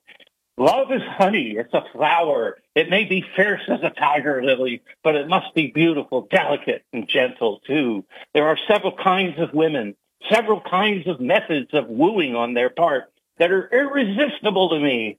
I love the dainty little woman who plays seriously at being domestic. She fascinates me. And then there's the silent, mysterious woman who fences divinely, who knows silently and secretly the secrets of the coquette, that last art of woman who's always allowing herself opportunity to retreat, who he always at hand, that last weapon of women, surrender. Yeah, you got to see this. thing. That's intriguing. It has a theme song. Yeah, it has a theme song. The actual piece was written for the opening of the movie, and I use it as the love theme for the movie. It's called "You Gave Me Your Heart," and uh, a man likes even the bad woman he knows to be good. and he, wow. yeah, it's a real it's a real pot boiler. Uh, By the way, I'm I looking. Uh, yeah. You you compelled me to look online, and I see one of the things that appears in the Wikipedia entry for Rudolph Valentino. He told a gossip Yeah. columnist, "The women I love don't love me; the others don't matter." And he claimed that despite his success as a sex symbol, that in his personal love life, he never achieved happiness. The other thing that I didn't realize about Rudolph Valentino is he died at the age of 31. Yeah, he uh, he uh, got peritonitis. He had a ruptured appendix, as I recall, but he got the peritonitis and died within a, a, ex- uh one day after uh, the surgery. He had a sudden attack. He was he was heading over to Europe for a rest uh, after his uh, what turned out to be his last movie, The Son of the Sheik. He made the original Sheik in 1920, and then he made the Son of the Sheik in 26. And he was in New York City, and he was suddenly stricken, and uh, they no doctor was willing to uh, even examine him because he was so famous. And so it took an entire several hours. I think it was like six hours until they could find a doctor who was willing to look at him. And they immediately put him into surgery, uh, but the peritonitis spread through his system and killed him. And uh, and it was gigantic news. I mean, it, it, I've just been watching the the the the crown. You know, the story of the British royalty and the and the whole character of this season, of course, is about Lady Diana. And um, and it was a magnitude of that in America. It was as though it was royalty who passed, and he didn't even get to survive to see the uh, movie that he had just completed. He died before it was released. So yeah, it's a, it's a short, but uh, well, he was born on May sixth, 1895 in Castellaneta in uh, Italy. And did you see in the article his full length name, the actual? Full I length? did. I see. I see. Rudolfo Alfonso Raffaello Pier Filibert Guglielmi di Valentina di Anguola. I love it. I love it. I would like to use that as my air name, but it was already taken. But here's another thing about what happened during his funeral. And this is fascinating too. 100,000 people showed up on the streets of Manhattan to pay their respects. And ultimately, things got out of hand. Suicides of despondent fans were reported. Windows were smashed as fans tried to get in, and an all day riot erupted. More than 100 mounted police officers and the NYPD Reserve were used to restore order. Can you imagine if this happened in 2022? That sort of reaction to the death of a star? Yeah. It was huge. Movies were just at the beginning of the apex of popularity because they didn't have competition. They didn't have the radio serial dramas yet, and of course, they didn't have television. So everybody went to the movies, and uh, you had a change of movies every three days in the theaters, and um, and and this was a real big hit. He he he was a big star and uh, nationally prominent. And I, I seem to remember reading that uh, they kind of predicted that this was going to be crazy. And so they actually put a wax uh, figure in place at the uh, viewing that everybody lined up and filed by the body. It wasn't him. Uh, they sent his body off to Hollywood to bury him, and and uh, yeah, and so so they they kind of knew that it was going to be kind of a scandalous situation. Well, I'm glad that I'm glad that sort of thing no longer happens. Uh, well, I, I'm trying to think. I, I I think it happens overseas. Yeah, but yeah, in America we don't have it happen. like Yeah, that. fortunately. I mean, people yeah, get yeah, really. people get wrapped up when we lose uh, a legend, a legendary entertainer or sports figure or some other person who who's very well known, famous, but fortunately doesn't usually devolve into that. Anyway, uh, a little I learned so much just now about Rudolph Valentino. now you're going to have to come. I will. I- and If by the way- seen- yeah, I, I put I just put it on my calendar 2 p.m. Sunday Blood and That's it. Sand and uh, Dennis James who we've been speaking with will provide the live musical accompaniment the other thing I'm told is that uh, there were plans to um, develop a Blood and Sand special cocktail at an establishment Oh, no, here in downtown developed it. Did they No, it's not. Well, we're gonna we're we're gonna serve it, but it's in the. If you look it up, it's in the cocktail books. Um, movies were associated with film. The one that I remember, I think it was the year before, maybe the year after, but there was a green goddess salad dressing that was very popular, and it was from a green goddess movie starring George Arliss. And in the case of Blood and Sand, well, it was a standard cocktail. I don't have the recipe in front there. I just punched it while up I'm just punched it up it includes Scotch whiskey We're going to have a yeah. Yes. Oh, go ahead. Yes, Scotch whiskey, the red juice of the blood orange in the drink helped link it with the film. Oh yeah. Yeah, it's uh, it's usually served in a special glass known as the champagne coupe or coupe. I don't know. Its main ingredients include blood orange juice, sweet vermouth, Cherry Heering, and scotch. To prepare the cocktail, pour and shake all ingredients in a shaker, then double strain the mix in this special glass and garnish with a slice of blood orange. So, did or is it true that these cocktails are going to be served on Sunday? Well, not served in the theater, but there's a uh, bar downtown, or a new restaurant, actually, is what I was told. There's a new restaurant downtown, and I'm just looking up the name of it. And we've they've invited the uh, people who come to the movie to get a specially discounted. It's called the um, uh, the Grove. The Grove. It's right Uh, across the. Binghamton. Yeah, it's right Yeah. across the street from our station. Right. There you go. Yeah. Binghamton's newest cool downtown restaurant. And they're going to be making them at a special discount price. So I'm going to be there. So if you Uh, want right. to chat about the movie after the show, come on over. All right, We're well- we'll be having blood and sand cocktails. Yeah. All right. Well, I'll look forward to uh, chatting with you after uh, Sunday afternoon's performance at the Forum Theater. Again, if people are interested in obtaining tickets, they can go to the Binghamton Theater Organ Society website, binghamtontos.org. Dennis James, a pleasure. Look forward to um, actually experiencing the performance this Sunday afternoon. Oh, that's great. Thanks for uh, help inviting me to come on the air and talk about it. It's my favorite topic. I can tell. Thank you so much. All righty. Bye-bye now.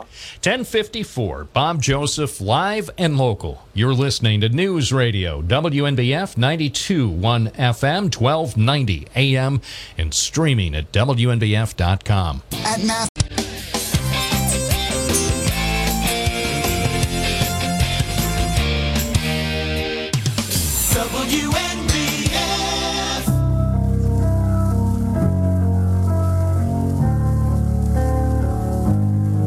News Radio, WNBF, Bob Joseph, live at 11. No, it's 10. 1058. Makes it seem like I want to go home soon, when in fact, I wish the show would go on for at least six or eight hours today.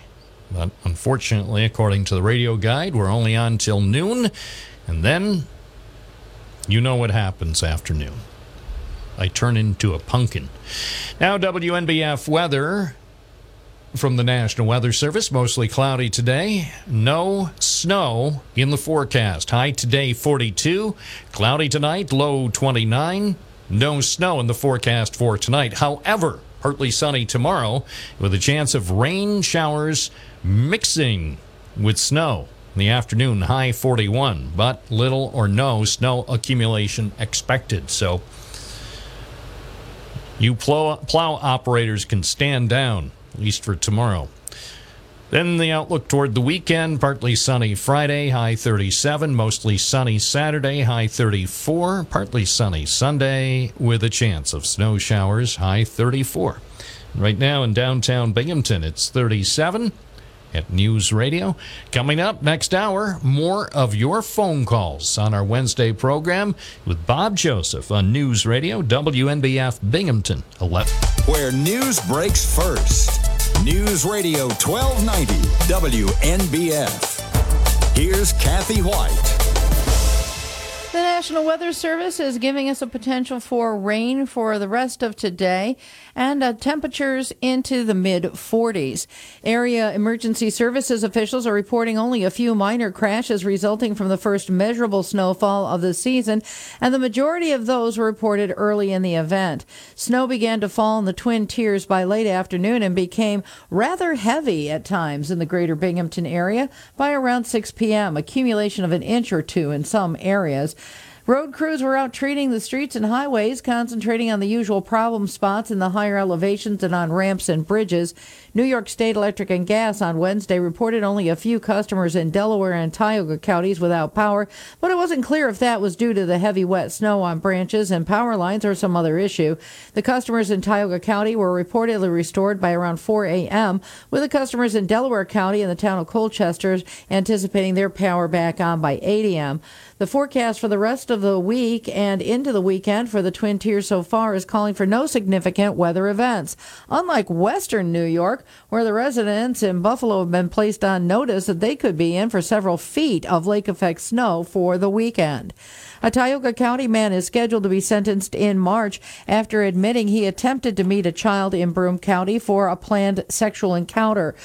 Federal prosecutors say 33 year old Joseph Swansboro pleaded guilty to attempted enticement of a minor for exchanging sexually explicit online messages with an undercover officer posing as a 10 year old child and attempting to meet in Broome County for a tryst. Schwansboro admitted that the between September and October of 2021, he communicated with the undercover officer, then traveled to Broome County from his home in Tioga County with the intent of engaging in sexual acts with whom he thought was a child.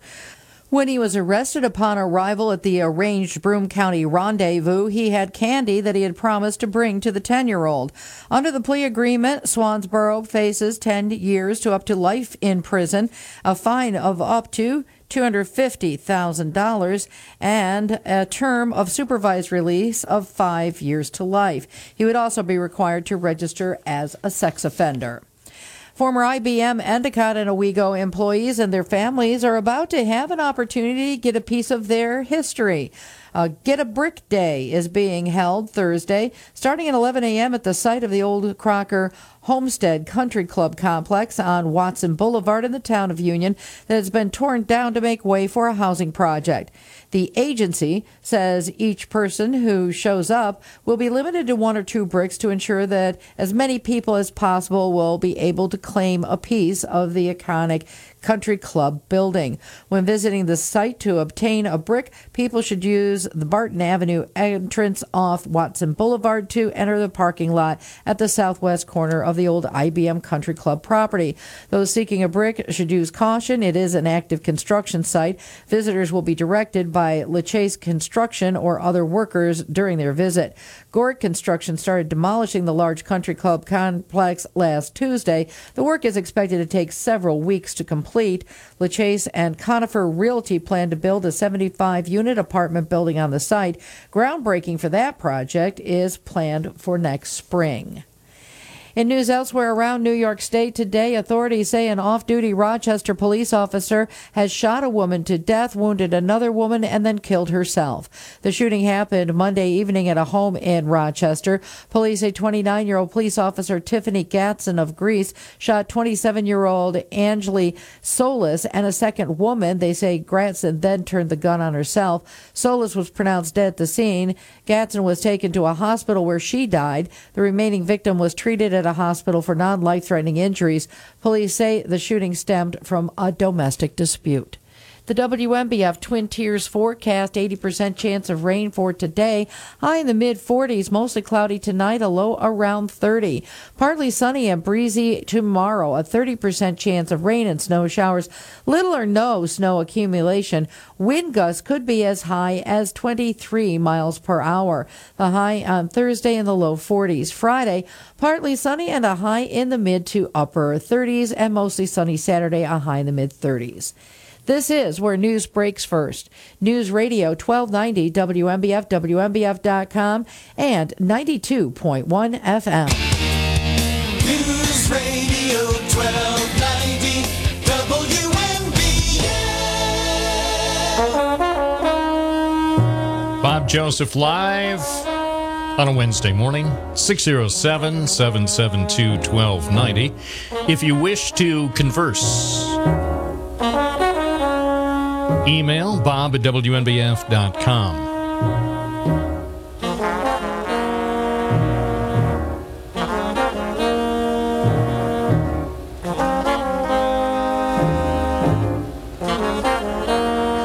And a lovely Wednesday to you. It'll be spring soon, no doubt. No doubts. It'll be spring soon, I truly believe. I truly believe. I saw something really, really, really nice, and therefore I'll call it to your attention because I think you may enjoy this as much as I did. There's a feature that was posted Tuesday at pressconnects.com, a feature that has a lot of information about public art in the Binghamton area. And the, it starts off with the mural that recently was completed right near the WNBF tower uh, above the Rathskeller over on State Street, just south of Court. And as you may recall, a few months ago when Danae Brisonet was doing this with her mom. We actually had her on the program. She popped into the studio and talked a bit. She took a break while she was doing that giant mural here on State Street in Binghamton. So that was interesting, and I was very interested in her story and chatting with her. Fascinating, the murals that she's done over the years. But uh, now there's even more information. So I, I sort of scratched the surface, I think, with our on air conversation with Danae. I think it was in August. And then now Emily Barnes of the Press and Sun Bulletin has gone further and done a, a very, very interesting feature story about the mural and about the artist, Danae Brisonet. And so if you have access to a computer, maybe you can punch that up on your computer at pressconnects.com. So it's a great feature and certainly more information than uh, I obtained when I chatted with her during the summer. This is a, a great feature. So thank you, Emily Barnes, for that work. And then thank you as well for something that went even further a feature that shows dozens and dozens of murals around the Binghamton area. It shows 79 murals of Binghamton's vibrant public art scene. And so it's a nice, it's a very, very nice online feature at pressconnects.com. So if that sounds like the type of thing you'd be interested in, and by the way, since you listen to this program, I can tell you you'll be interested in it. Uh, check it out. Check it out and support local journalism. Because I can tell you, a lot of effort, a lot of work went into this. So, commend the Press and Sun Bulletin, PressConnects.com, and journalist Emily Barnes for doing excellent work. If I were in the award business, I would give an award. I mean, it's definitely going to win special recognition within Gannett. It'll probably win special recognition for her efforts, both reporting and the photography uh, outside Gannett. So I say, good work. And check it out for yourself over at the newspaper website, pressconnects.com. As they say on the radio, support local journalism. It's 1114 with Bob Joseph. Good morning, WNBF. You're on the air. Where are you calling from, and what's your um, first name? First name is Vinny, and I'm calling from Binghamton. All righty. And what what might be on your mind?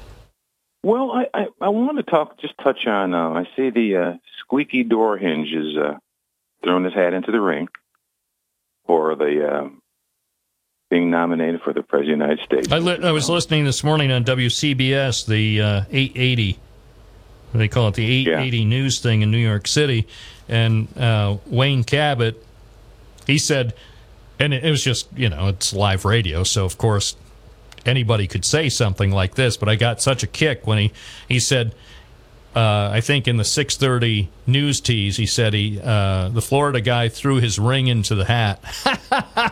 oh, laugh! I thought oh, I thought I'd bust a gut, and then he said, "Well, or hat into the ring," and then his uh, his co cohort there, Paul Murnane, said, "Yeah, whatever." Yeah, he threw his he threw his ring into the hat.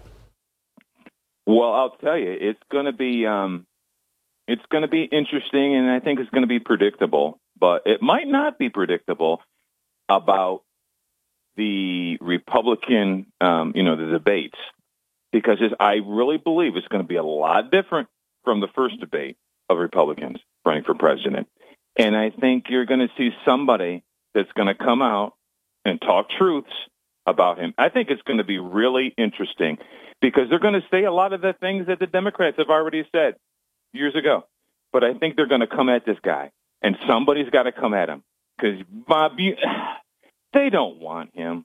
The majority. Well, no, who him, does? but they're, I mean, there, there, there is a hardcore 14% of American adults who are not institutionalized who actually want him uh, to be the next leader of the free world. But that's not enough. It's not enough to to gain another four years in, in free accommodations. Yeah, and, and and I think what you know, and and, and here's the to me here's the bottom line. I was talking to some people the other day. I said, look at Donald Trump's thinking this. He goes, you see those votes that I got against Joe Biden? I lost, but you see those votes? Do you think I'm going to hand this over to anybody? You guys aren't me. I'm the best thing ever. You son of a guns are the most. I mean, he's proved it. You son of a guns are the most spineless people I've ever seen. I got you. Those are my votes. And if you think you're going to come in here and get my votes, you're crazy. I will torch you. I will burn this thing down to the ground. So you better listen because I'll expose all of you. DeSantis, yeah, you look good down there in Florida, baby. You come on out here. You come on out here to New York. Okay, I'm a New Yorker. You come on out here and start talking that stuff, busting people over here, thinking you're Mr. Big Man. You ain't gonna get those votes. And that's the way this guy thinks. I own this party, and it was easy. And he will expose them all. This is Trump. He will expose them all. You either come at me or get out of the way. And that's what I'm going to love because Republican, the Republican Party, you invited this guy in, and you're trying to tell him, okay, you can go home now. He's like, I'm not going anywhere. As a matter of fact, I own this place. And that's what I wish a Democrat would say. A congressman, talk about Donald Trump. Tell them how scared they are. He has proven it over and over and over again. They are afraid of him because he will expose them. Democrats already know it. We know what this guy is. You guys aren't fooling us. And I can't wait to see what has happened. This is what happens, man. You you play with fire, you got it now. And he threw his hat in the ring. And DeSantis, you ain't, you ain't seen nothing. This guy's going to come at you like you wouldn't believe. So, Well, you know the thing, the thing about this guy, you know, he's sort of, kind of interesting in in a twisted way. I I think I've used the analogy of of a car wreck. You you know you really shouldn't look, but how can you not look because it's a car wreck? This is politically this may be the biggest the biggest political wreck in the history of the USA today. I mean, come on. You know, nobody, I mean, we've had some characters in our political uh, history of this great land. I don't think we've ever had anybody, anybody approaching this guy. But but Bob, the thing that I tell people, but look at this guy could never survive in the Democratic Party. He wouldn't have a chance. Look at what he's doing over there. Made you know assault Mitch McConnell. Okay, goes after his wife. Jeb Bush goes after his wife. Rand Paul goes after his hair. Okay, yeah. Uh, Nancy. Oh, she's not my type. This guy has done it over and over and over again. We, he would have been long gone down the road if he was in the Democratic Party. He never would have survived. But he can do it over there. He can do it all over there, and they just sit there and they want to say something because you know why? It, look at look at the one that really went up against this guy, Liz Cheney. Look what happened. And what was it Montana or wherever the heck they live out? Montana, Wyoming. Oh, Wyoming, yeah. By the way, you know, uh, um, I I can't help but think about how uh, how uh, uh, Kari Lake. You remember Kari Lake? Yeah. another another person who no longer is relevant, but just days ago, she was trying to, you know, threaten people in Arizona and even threaten journalists. Let's let's play that tape back, even though it's been a little over a week to uh, back when Kari Lake was semi relevant to some people in Arizona. Let's listen to this clip. I am going to not only be the governor of Arizona for four years, I'm going to do two terms. I'm going to be your worst freaking nightmare. So there you go. She was saying she was going to be the worst bleeping nightmare for journalists. And uh, now, one might say, if you want to use that phrase and, and use it more widely, now the former guy, a Florida man, is going to be the worst bleeping nightmare for the Republican Party. Yeah, yeah. And Bob, you know, as far as uh, Kari Lake and like that, you know, uh, Kari, do, do you, I, I'd ask her, do you remember Sarah Palin? Look at her now. Okay, all you that get out there, it's all about me. I'm going to change the world. I'm going to. You can't do it by yourself. And with a rhetoric like that, you're really obviously going to turn off a lot of people unless you can get some stuff done. And and, and that's that's part that's that's part of more of the things, Bob, that that kills our society with the young. The young people see this this kind of talk out of a governor. They see this kind of nonsense. And then after a while, what are you going to do? Same thing with Marjorie Greene. You're going to see it. Is she doing anything up there? Although she might be in a very, very safe area in Georgia, which I know is very possible, where they'll just Well, at least for a few more years. You know, um, she's probably in a uh, in 2022, 2023, at the moment in a very safe part of Georgia.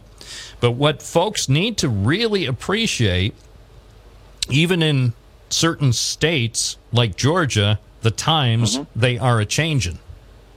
Yeah. So she she could uh, conceivably be safe for five years, maybe a decade.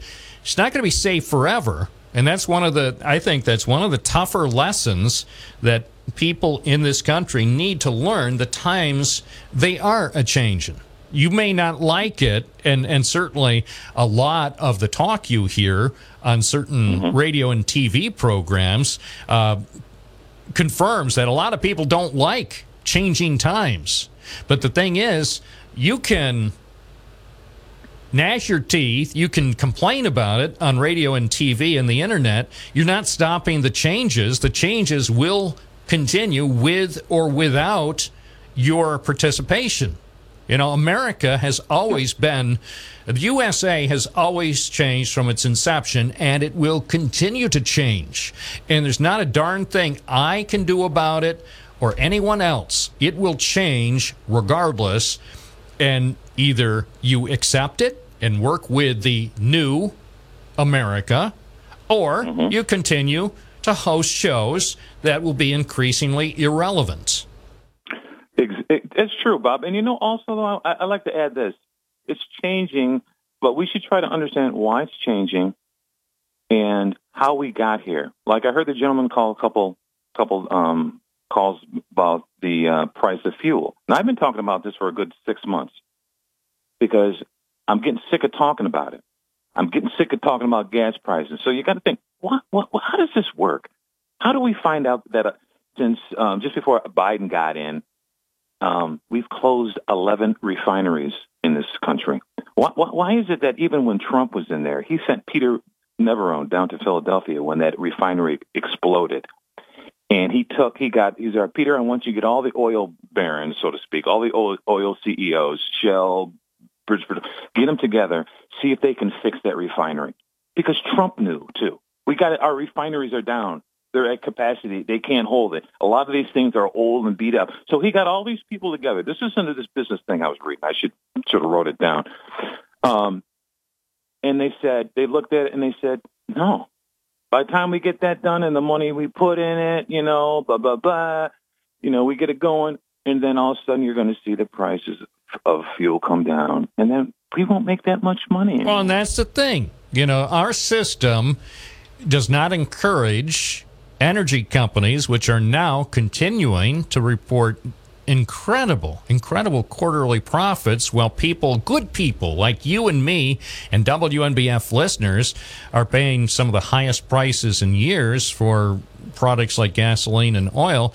The industry uh, they're making out like bandits, but they refuse to invest in their infrastructure. And as uh, in case people didn't realize, the uh, company that ran that Philadelphia refinery ultimately then just declared bankruptcy and said the whole whole darn place was shut down. And there you go. That's and and our gas buddy Patrick DeHaan says it almost every time he's on. He'll say it uh, uh, the next time he's on the program.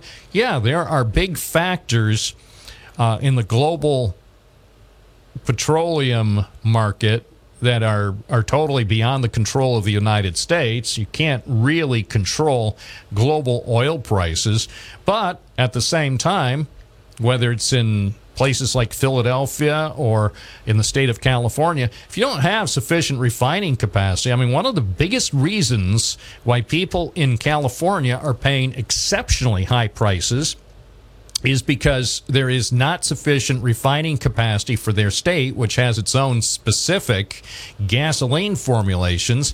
But the uh, the oil companies they won't invest in sufficient refining capacity, so guaranteed there's a one or two dollar surcharge on every gallon of gasoline and diesel that people in California are pumping into their vehicles. Be- I believe because of the short-sightedness of, of the industry and refusing to have sufficient refining capacity. Yeah, and, Bob, could you ask? I've I've heard him on here once. If you could ask him, if you can remember, the next time that he's on, what is this with California? They have a, a different type of refinery. That's why they have to pay more out there. I heard that on the news the other day, and I'm like, oh, I didn't know that. That's why their prices are so high because the way they have to refine the gasoline out there in California, it's it's different from the rest of the states. I wonder if he knew anything about that. Oh yeah, he's mentioned it, and it's it's complicated. It's it's a story that won't lend itself to uh, a quick answer in a radio interview, and and he'll address it. And I'll try to remember to ask him about that. But when you get a chance, go to the Google machine and Okay. and read some of the stories about reasons for California's high gas prices, and because it it requires you know it didn't happen overnight, but it's a complicated picture. You know, petrol, the gasoline and oil industry in the U.S. and around the world is very complex, but there are a lot of specific factors in California, including something I don't know exactly what it's referred to. It's almost like a mystery tax or a mystery, surcharge. And oil analysts have been trying to figure out why there is this ongoing, persistent $1 approximately additional charge in the price of uh, gasoline at the pump in California that can't be explained. You know, some things can be explained about the unique formulation for for California gas because of environmental regulations. So that contributes to perhaps a dollar or more in the higher price compared to neighboring states. But then there's a mystery that so far, the la- and I just read this within the last few weeks, the mystery remains elusive that oil industry experts can't explain why there's perhaps another dollar that's being added to gasoline prices, a gallon of gas in California, that based on their understanding of the industry and the marketplace, is not justified. So, and I don't know if that's pure greed on the part of of the oil companies, or if it has something to do with the operators of the gas stations, or if it's a combination. You know, there there could be a theory that because people live in California, they've now become accustomed to much higher prices than the rest of the country, that you can pr- pretty much gouge at will. Because people, it's sort of like what uh, some major U.S. companies allegedly are doing during this inflationary period. They're packing on price increases that are not justified by the cost of uh, materials or even the cost of higher wages. I mean, you figure, yes, people are getting paid more now than they were two or three years ago, and certainly raw materials are higher, transportation costs are higher. So those things are, are certainly understood, but a lot of con- uh, consumer product companies are also adding even more to their price increases because they and and some executives have acknowledged this in their uh, comments to shareholders. They acknowledge they can get away with it because now we are in this period of expecting higher prices. So they, they say, hey, what the heck? People people uh, have retrained themselves after we went through an extended period of very, very modest price increases. Now is an opportunity, could be over the next year or a year and a half, to uh, pad our profits and basically grab more money than we're entitled to because nobody's going to call us on it. And That's isn't it. that, I have to say, Vinny, isn't that a very cynical approach? Well, Bob, again, again, it's greed. We have to we have to answer to the um, uh, uh, the, the shareholders. And, don't that's worry, it. That's that's part of the we'll- problem. I mean, don't get me wrong. I I certainly benefit from uh, increased stock prices, as do many Americans.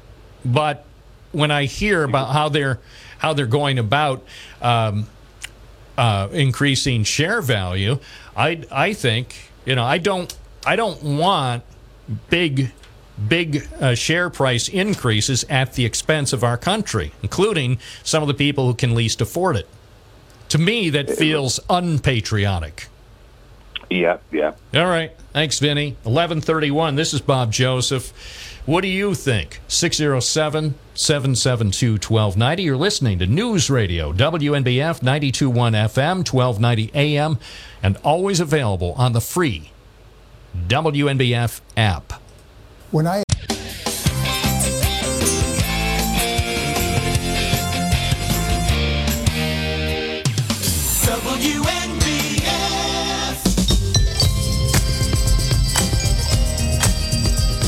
punch him in the face, I'll tell you.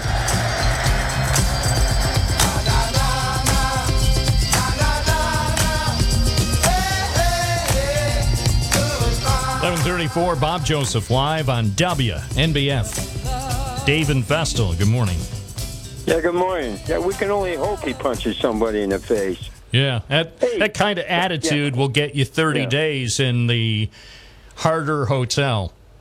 Yeah, but that'd be one less Democrat, and one goes down. That is Anyways, sick. That kind of talk Any- is sick. I, I know you mean that figuratively, but still, that that t- that kind of talk that seemingly condones violence that is unacceptable on a family show. Okay. All right, Bob. Uh, I apologize. But anyways, I was sitting there listening to uh, you, uh, you and uh, your cousin Vinny there, and uh, you guys were coming up with every possible way, every blaming every possible thing for the price of gas. Never, neither of you even mentioned the war on fossil, fuel by that fossil. Biden. Nobody even talked. You guys didn't even mention it, and that's the main reason. And you guys ignore it. Please explain to us why, Bob. Because it's not a significant factor in the overall price of energy. You believe that? Or you're just saying that. No, I believe it because it's true. That's not true at all. No. His war on fossil fuel on fossil fuel gave the attitude that the oil companies have now. He created that atmosphere, Bob. You're going to deny that? Now, the oil companies are probably complicit in the ex- exceptionally high prices. Now, whether whether the energy companies that have been involved in raising prices over the last several months, whether they've engaged in anything criminal in nature, I can't say. Maybe Tish James or maybe somebody at the federal level will look into it and see whether the pricing trends and the patterns we've observed over the last year or so, whether any laws may have been violated. Okay, so let me get this straight. You and him both do not think anything at all Biden has said or done has anything to do with the price of the gas. I didn't say that. Are we having problems with the line? I didn't say uh, that the statement I made had nothing to do with Brandon. Brandon, excuse me. It had everything to do specifically with the oil companies. As far as what Brandon did, hey, I'm not focused on that. I'm focused on the oil companies and also focused on the um, the Saudis who are not our friends, who have jacked up the global their production price to a, a market that's already in trouble because of Putin's war. So it's easy. It's easy to say, well, Brandon from Scranton is responsible for every bad thing that's happened over the last couple of years. That's a simplified view.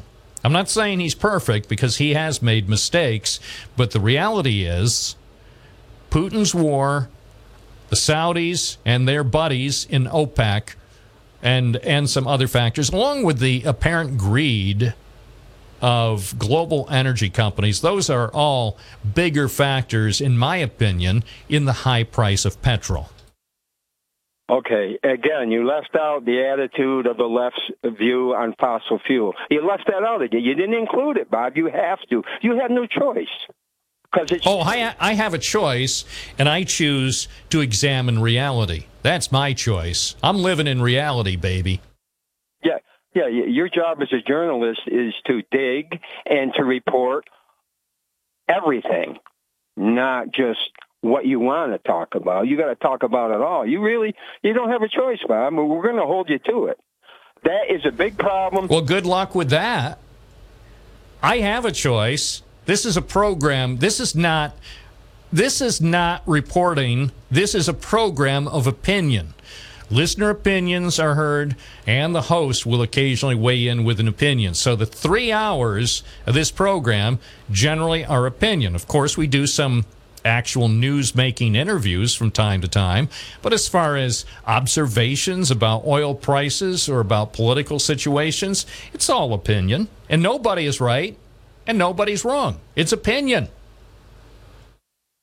Okay, well, you're still ignoring the fact, the main reason why it all, why it all began, Bob. I mean, you guys can talk about it till you're blue in the face. You've got to mention that because that's the main cause. Again, your opinion. I praise you for having an opinion. Okay. Everybody has one. God gave every human, 8 billion people, thanks be to God, that God gave every person an opinion. Okay. And I, I praise you for sharing your opinion. Thank you so much.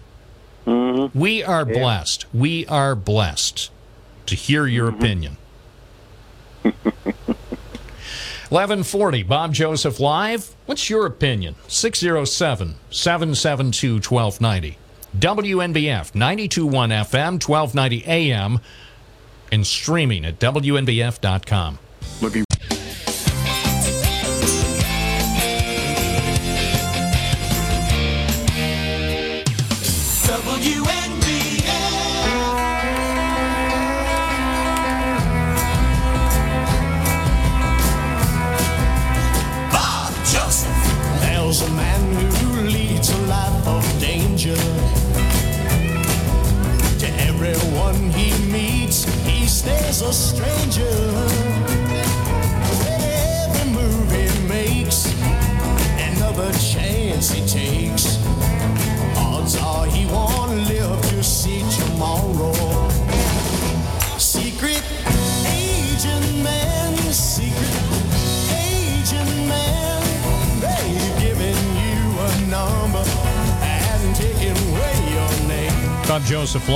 WNBF. Let's take some calls, shall we? Let's go to Susquehanna. Carolyn, Susquehanna, you're on. Yeah. Um, I, I just wanted to comment on the fellow that just called. Um, what I just want to say, why why do we have all this on this earth, the fossil fuels, if we can't use them? We have to use them. Why are they here on this earth if we can't use them? And we are. I mean, look at us. We're using it like like uh, like we've gone crazy. I, it's amazing how many people I see driving like maniacs and and running around in vehicles that get less than 12 miles to a gallon. So you're right. We're we're Americans. We're proud. We're bold, and we're using all the resources given to us as as though there is no tomorrow. So you're absolutely right. Well, that's right. We should use it. It's here on the earth for a purpose. Yeah, yeah, let's use it till it all runs out, and then we'll see what happens. We'll cross that bridge when it falls down. Pardon? I said yes. I agree with you. Yeah. Oh, so oh, you yeah. oh no, of course I agree with you. I'm the host. Okay, well, I just wanted to comment on that Okay. one thing. I'll call back another day when I have more time. Thank you. Jim and Owego, good morning. Hey, good morning, Bob. Um, I uh, I wanted to talk about um, Donald Trump's announcement. When I was, I, I didn't hear the whole show this morning, but when you were talking to one of the guests, um, I, I kind of wavered after the elections, thinking maybe DeSantis was possibly the the more advantageous to move to because he's he has same positions as Trump, but he's not as uh, controversial. But after listening to you and a couple of your guests and the vitriol toward uh, Trump and the sarcasm toward him, it made me want to vote for Trump again. Um, I didn't send somebody into Washington to get along. I wanted to upset the status quo. I want him to break up the elite cabal. I, um, if you remember when Trump came down the stairs of, of uh, Trump Towers and all of the late night television hosts were mocking him, saying he didn't have a prayer and have it says. And then if you remember um, leading up to the election, all the pundits were saying this guy has no chance of getting elected. Um, I think you, you sounded like a broken record this morning, uh, the way you were um, kind of making fun of him and and stuff. And I think he's he's got a large following. Um, I think he might. Well, nineteen percent, nineteen percent of the American public, adults, that is, people over eighteen who actually vote, nineteen percent can't be wrong. Nineteen percent. Where'd that number come from? I don't know. It seems like a reasonable number, given the fact that he's increasingly irrelevant. The um, the sad thing is, and, and I, I wasn't going to comment specifically on his message to the American people. Right. But uh, I will say this. What I observed last night was one of the lowest energy speeches this guy has ever given. I don't know what his problem is, but he, he's always criticizing, or not always, but has often criticized other people, including some of his political opponents, as being low energy. Last night's message was the epitome of low energy. Is he okay? Because he, I didn't hear the whole thing, but it was because he didn't put anybody down. Is that why you're saying it's low energy, or? It's a, yeah, that's part of it, but that's not the only thing. That I mean, he sounded low energy, and even the his fans over at Mar-a-Lago seemed low energy. I mean, yes, they applauded at the appropriate points, but the energy in the room was was lacking. Yeah, I can't. Yeah, I, I don't know. I, I, you know, in this, and and look, I feel for the guy because he's human, like all of us. But I, I couldn't help but but feel badly for him fr- from that extent because I don't know if he was just tired or discouraged or concerned, um, and his. His fans at Mar-a-Lago also didn't seem to have the usual pep and enthusiasm that they they often did. So I I don't know. That's just just what it seemed to me. But you know, maybe I was listening on the wrong station. It's eleven forty-eight. This is Bob Joseph with a few thoughts every weekday morning from nine to noon on News Radio WNBF. 92.1 FM, 1290 AM, and always available on the free WNBF app. Finding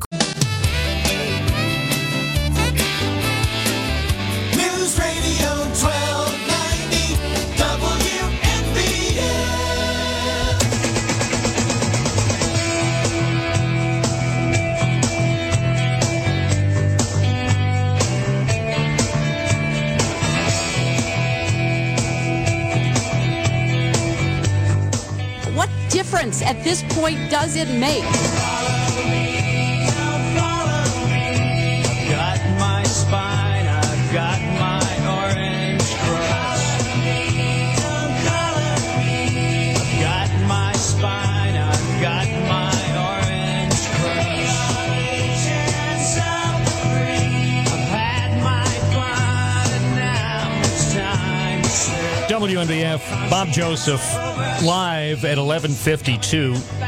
DJ in Binghamton, you're on. Well, I tried to tell them, but they didn't believe me.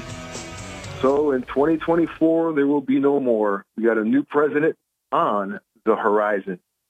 And as Dee Snider would say, we're not gonna take it. Would meet as they say, meet, meet, uh, meet, as they say at the butcher shop. Meet the new boss, same as the old boss. There you go. Why didn't you play that, Bob? Your bumper music, you need me in that studio playing that bumper music. The last thing I on, need, uh, trust me, DJ, the last thing I need is you in the studio. oh man, that would be so much fun. Well, you know, history repeats itself. Hey, you know, one can dream. One can always dream, and I'm not saying No, that you. actually- I'm not saying you won't get your own, own talk show, but it's not happening on news radio, I- WNBF. bro. I've had two TV ministries and a radio ministry, not just not just one. And I don't spin secular music. I, I won't will not play secular music. But anyway, uh, just Christian music. Um, wouldn't it be interesting if Hillary is the opponent? No, actually, it wouldn't. 2016 all over No, again. I don't want. uh, here- Here's here's the thing for 2024 that I want to see. I want to see two brand new candidates representing the Democrats No. and the Republicans. You're going to see history repeat itself, just like Grover Cleveland did. You're All gonna right. see it. All right. Well, thanks. Thanks for the heads up. WNBF. Good morning. You're on the air. What's your first name? Where are you calling from? Yes, Joe of Greater Ithaca would like to speak about greed. All right. Here we go. You're on the air. The topic has been about the oil companies. I'm just looking here at the airlines and see what happened with the airlines. Of course, we know like they let a lot of people go. They shut down a lot of the a lot of the different flights. They put the aircraft aside, and, now they're trying to ramp up again. Meanwhile, I'm saying October was 43% increase from last year, earlier, whatever, you know, and that. And I guess the airlines are making some money now that they didn't make before. The point is, we're in a we are not regu- we are not regulated. Certainly not as much regulated as we used to be. And you take any any business, maybe a restaurant or whatever, barely got by. Some of them went out of business, and now now the uh, things have changed around. So the price they can charge whatever they want to, and they're getting it now. Is that greed or is it not? With it, I, I don't I don't see it as greed. I just see it as a a, fr- a free free enterprise. Well, like it says on the back of, of all U.S. currency, all of our paper currency on the back, it says greed is good. Well, it, it, it well, I, I don't think greed is good because. But No, I didn't say I agree with it, but that's the motto of this country.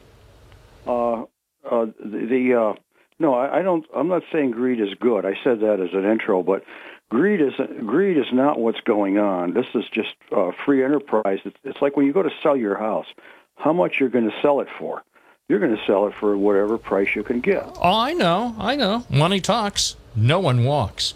Bob Joseph. It's Wednesday on WNBF. For 15. 15-